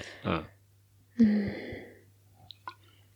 っていうのがあるから、なんか、うん。興味があったら、いいかもよそうね。そういうものを一回買ってで、あ、じゃあ本気でもっと早く走りたいってなったら労働になるかもしれないし、でも、で、うんあ、じゃあもっとオフロードというか、まあダウンヒルとかもっとやりたいみたいになったらマウンテンバイクになるかもしれないし、なんかいろいろそういう自分が何が好きなのかなみたいなことを考えられたりとか、まあ遊びの幅を広げるパートナーとしてっていうのは、面こ白いれね。まあ、最初、こう来た時は全くそういうことは分かんなかったんだけど、うん遊んでいくとなんか結構そういうことは思ったね。うん。かうんでも、マミ的には、なんか旅のお供が一番ベストだな。ああまあ。っていうのはそうそうね。なんかこう、れ、練習、なんか自分が大会でとかじゃないからあれだけど、うん。練習でガッてやるよりは、うんなんか旅に一緒にいるとめちゃくちゃ楽しいし、なんか、うんうんランだけじゃなくて、ランだけだと分かんなかったようなうん。視野、ランももちろん楽しいけど、そうだよ、ね。なんか視野がめちゃめちゃ広がったなって思ったんだよね、め本当に。それはやっぱ選択肢が広がるってことだと思うよ。うん。そう。うんなんか例えば別にバイクで行って、そこから走ることもできるし、そうね。そうとねか。うん。そう。なんだっか、て今日だって宿にさ、自転車置いてるじゃん。うん。じゃあ朝、ちょっと軽くランもでき走るるもか、んねみたいなのは全然できるから。うん。そうそう。うん。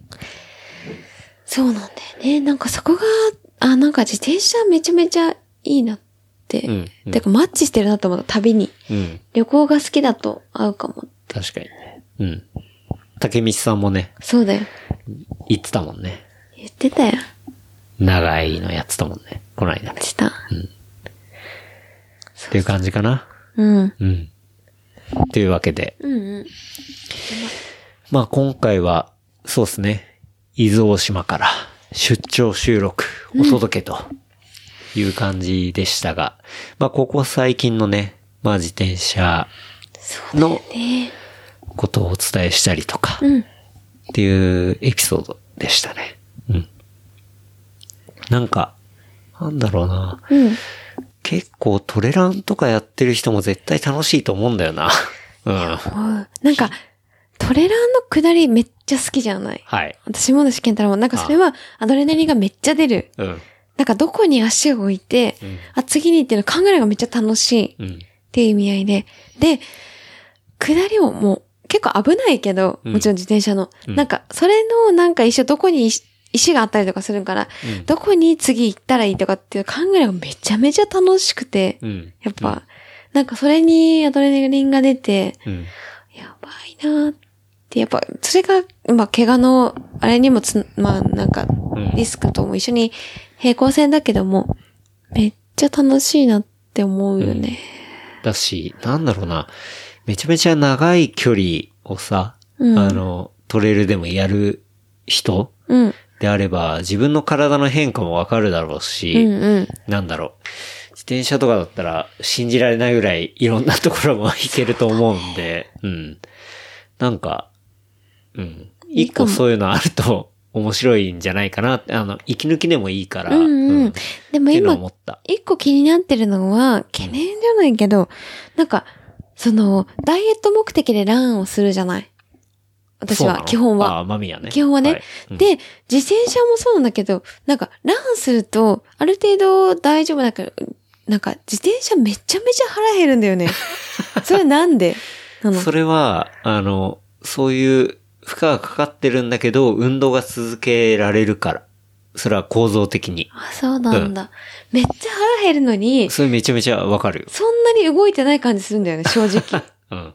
で、なんかめっちゃ食っちゃうし、普段ランしててもラーメンとか食べないのに、自転車だとめっちゃ食っちゃうのってなんか、なんでって思っちゃう。それはやっぱ運動の質が違うのかなそう違うっていうのがある。だからい一個機械を挟んでるからさ。うなるんほどね。体にダメージが少なくても、あの、そういう消費する運動が長くできるっていう。うん。なるほどね。そう。だから、ハンガーノックとか、そういうものっていうのは、明らかにランよりなりやすいから。あ、そうなんだ。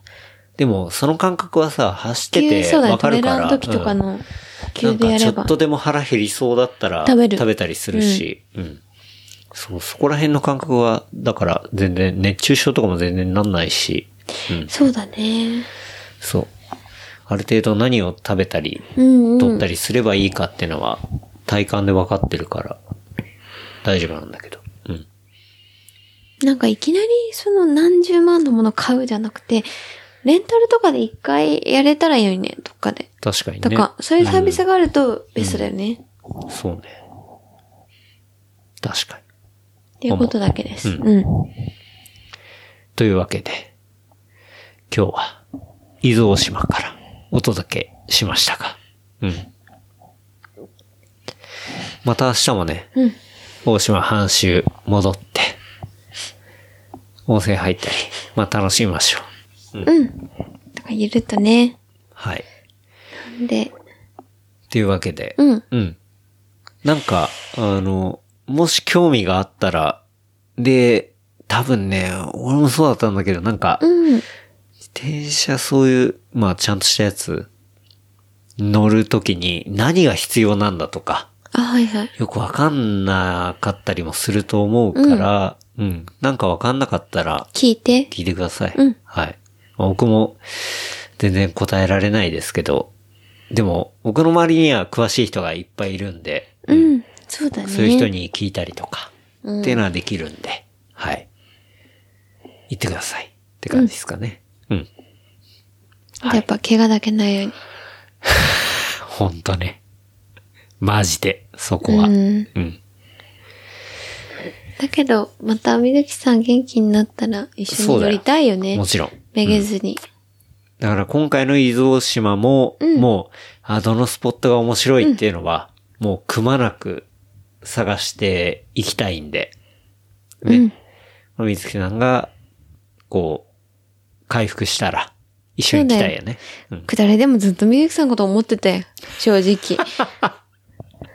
そうね。水木さんのことを思っていくだろうっつって、いつも T シャツも着てたし。ね。うん。じゃあ、うん。そんな感じかな。うん。はい。では、今回は、そうだね。うん。皆様、ゴールデンウィーク明けだと思いますが、うん。また頑張っていきましょそうだね。はいで、その週の次はもうニセコでしょみんなで。う。そうだね。うん。ニセコ行っうて、ん。走って、で、5月末は、プレステージアっうん、うん。ていうとこなんで、うん。まあ、また現地で、あの、お会いできる方々、いたら全然声かけてください。はい。一緒に乗りましょう。うんほい。っていう感じかな。またあの、乗る練習の、まあ、東京のライドイベントとかは、2回目もやりたいななんてやりたいね思ってるので、うん。また、松戸先生にコースを引いてもらって、うんうんまた別のテーマでね。そうだよね。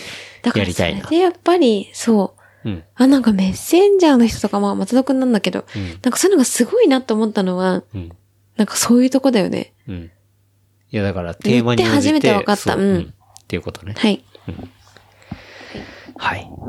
ではでは。じゃあ、事務連絡させていただきます。はい。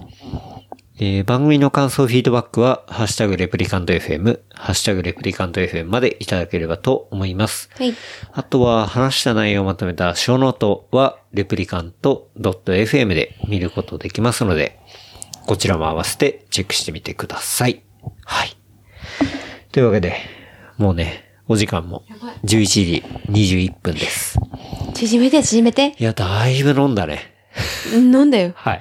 メキさんとことカットするどっか。カットはしないよ。リンクをカットリンゴもカットしないよ。じゃあ短めにして。よしないよ。かったよ。はい。というわけで、今日は伊豆大島からお届けした。はい。本当だよ。じゃあ、おまみさん、今日もありがとうございました。ありがとうございました。明日もね、安全運転で行きましょう、本当にはい。というわけで、はいそれでは、また来週。あり来週。がとうございました。はい。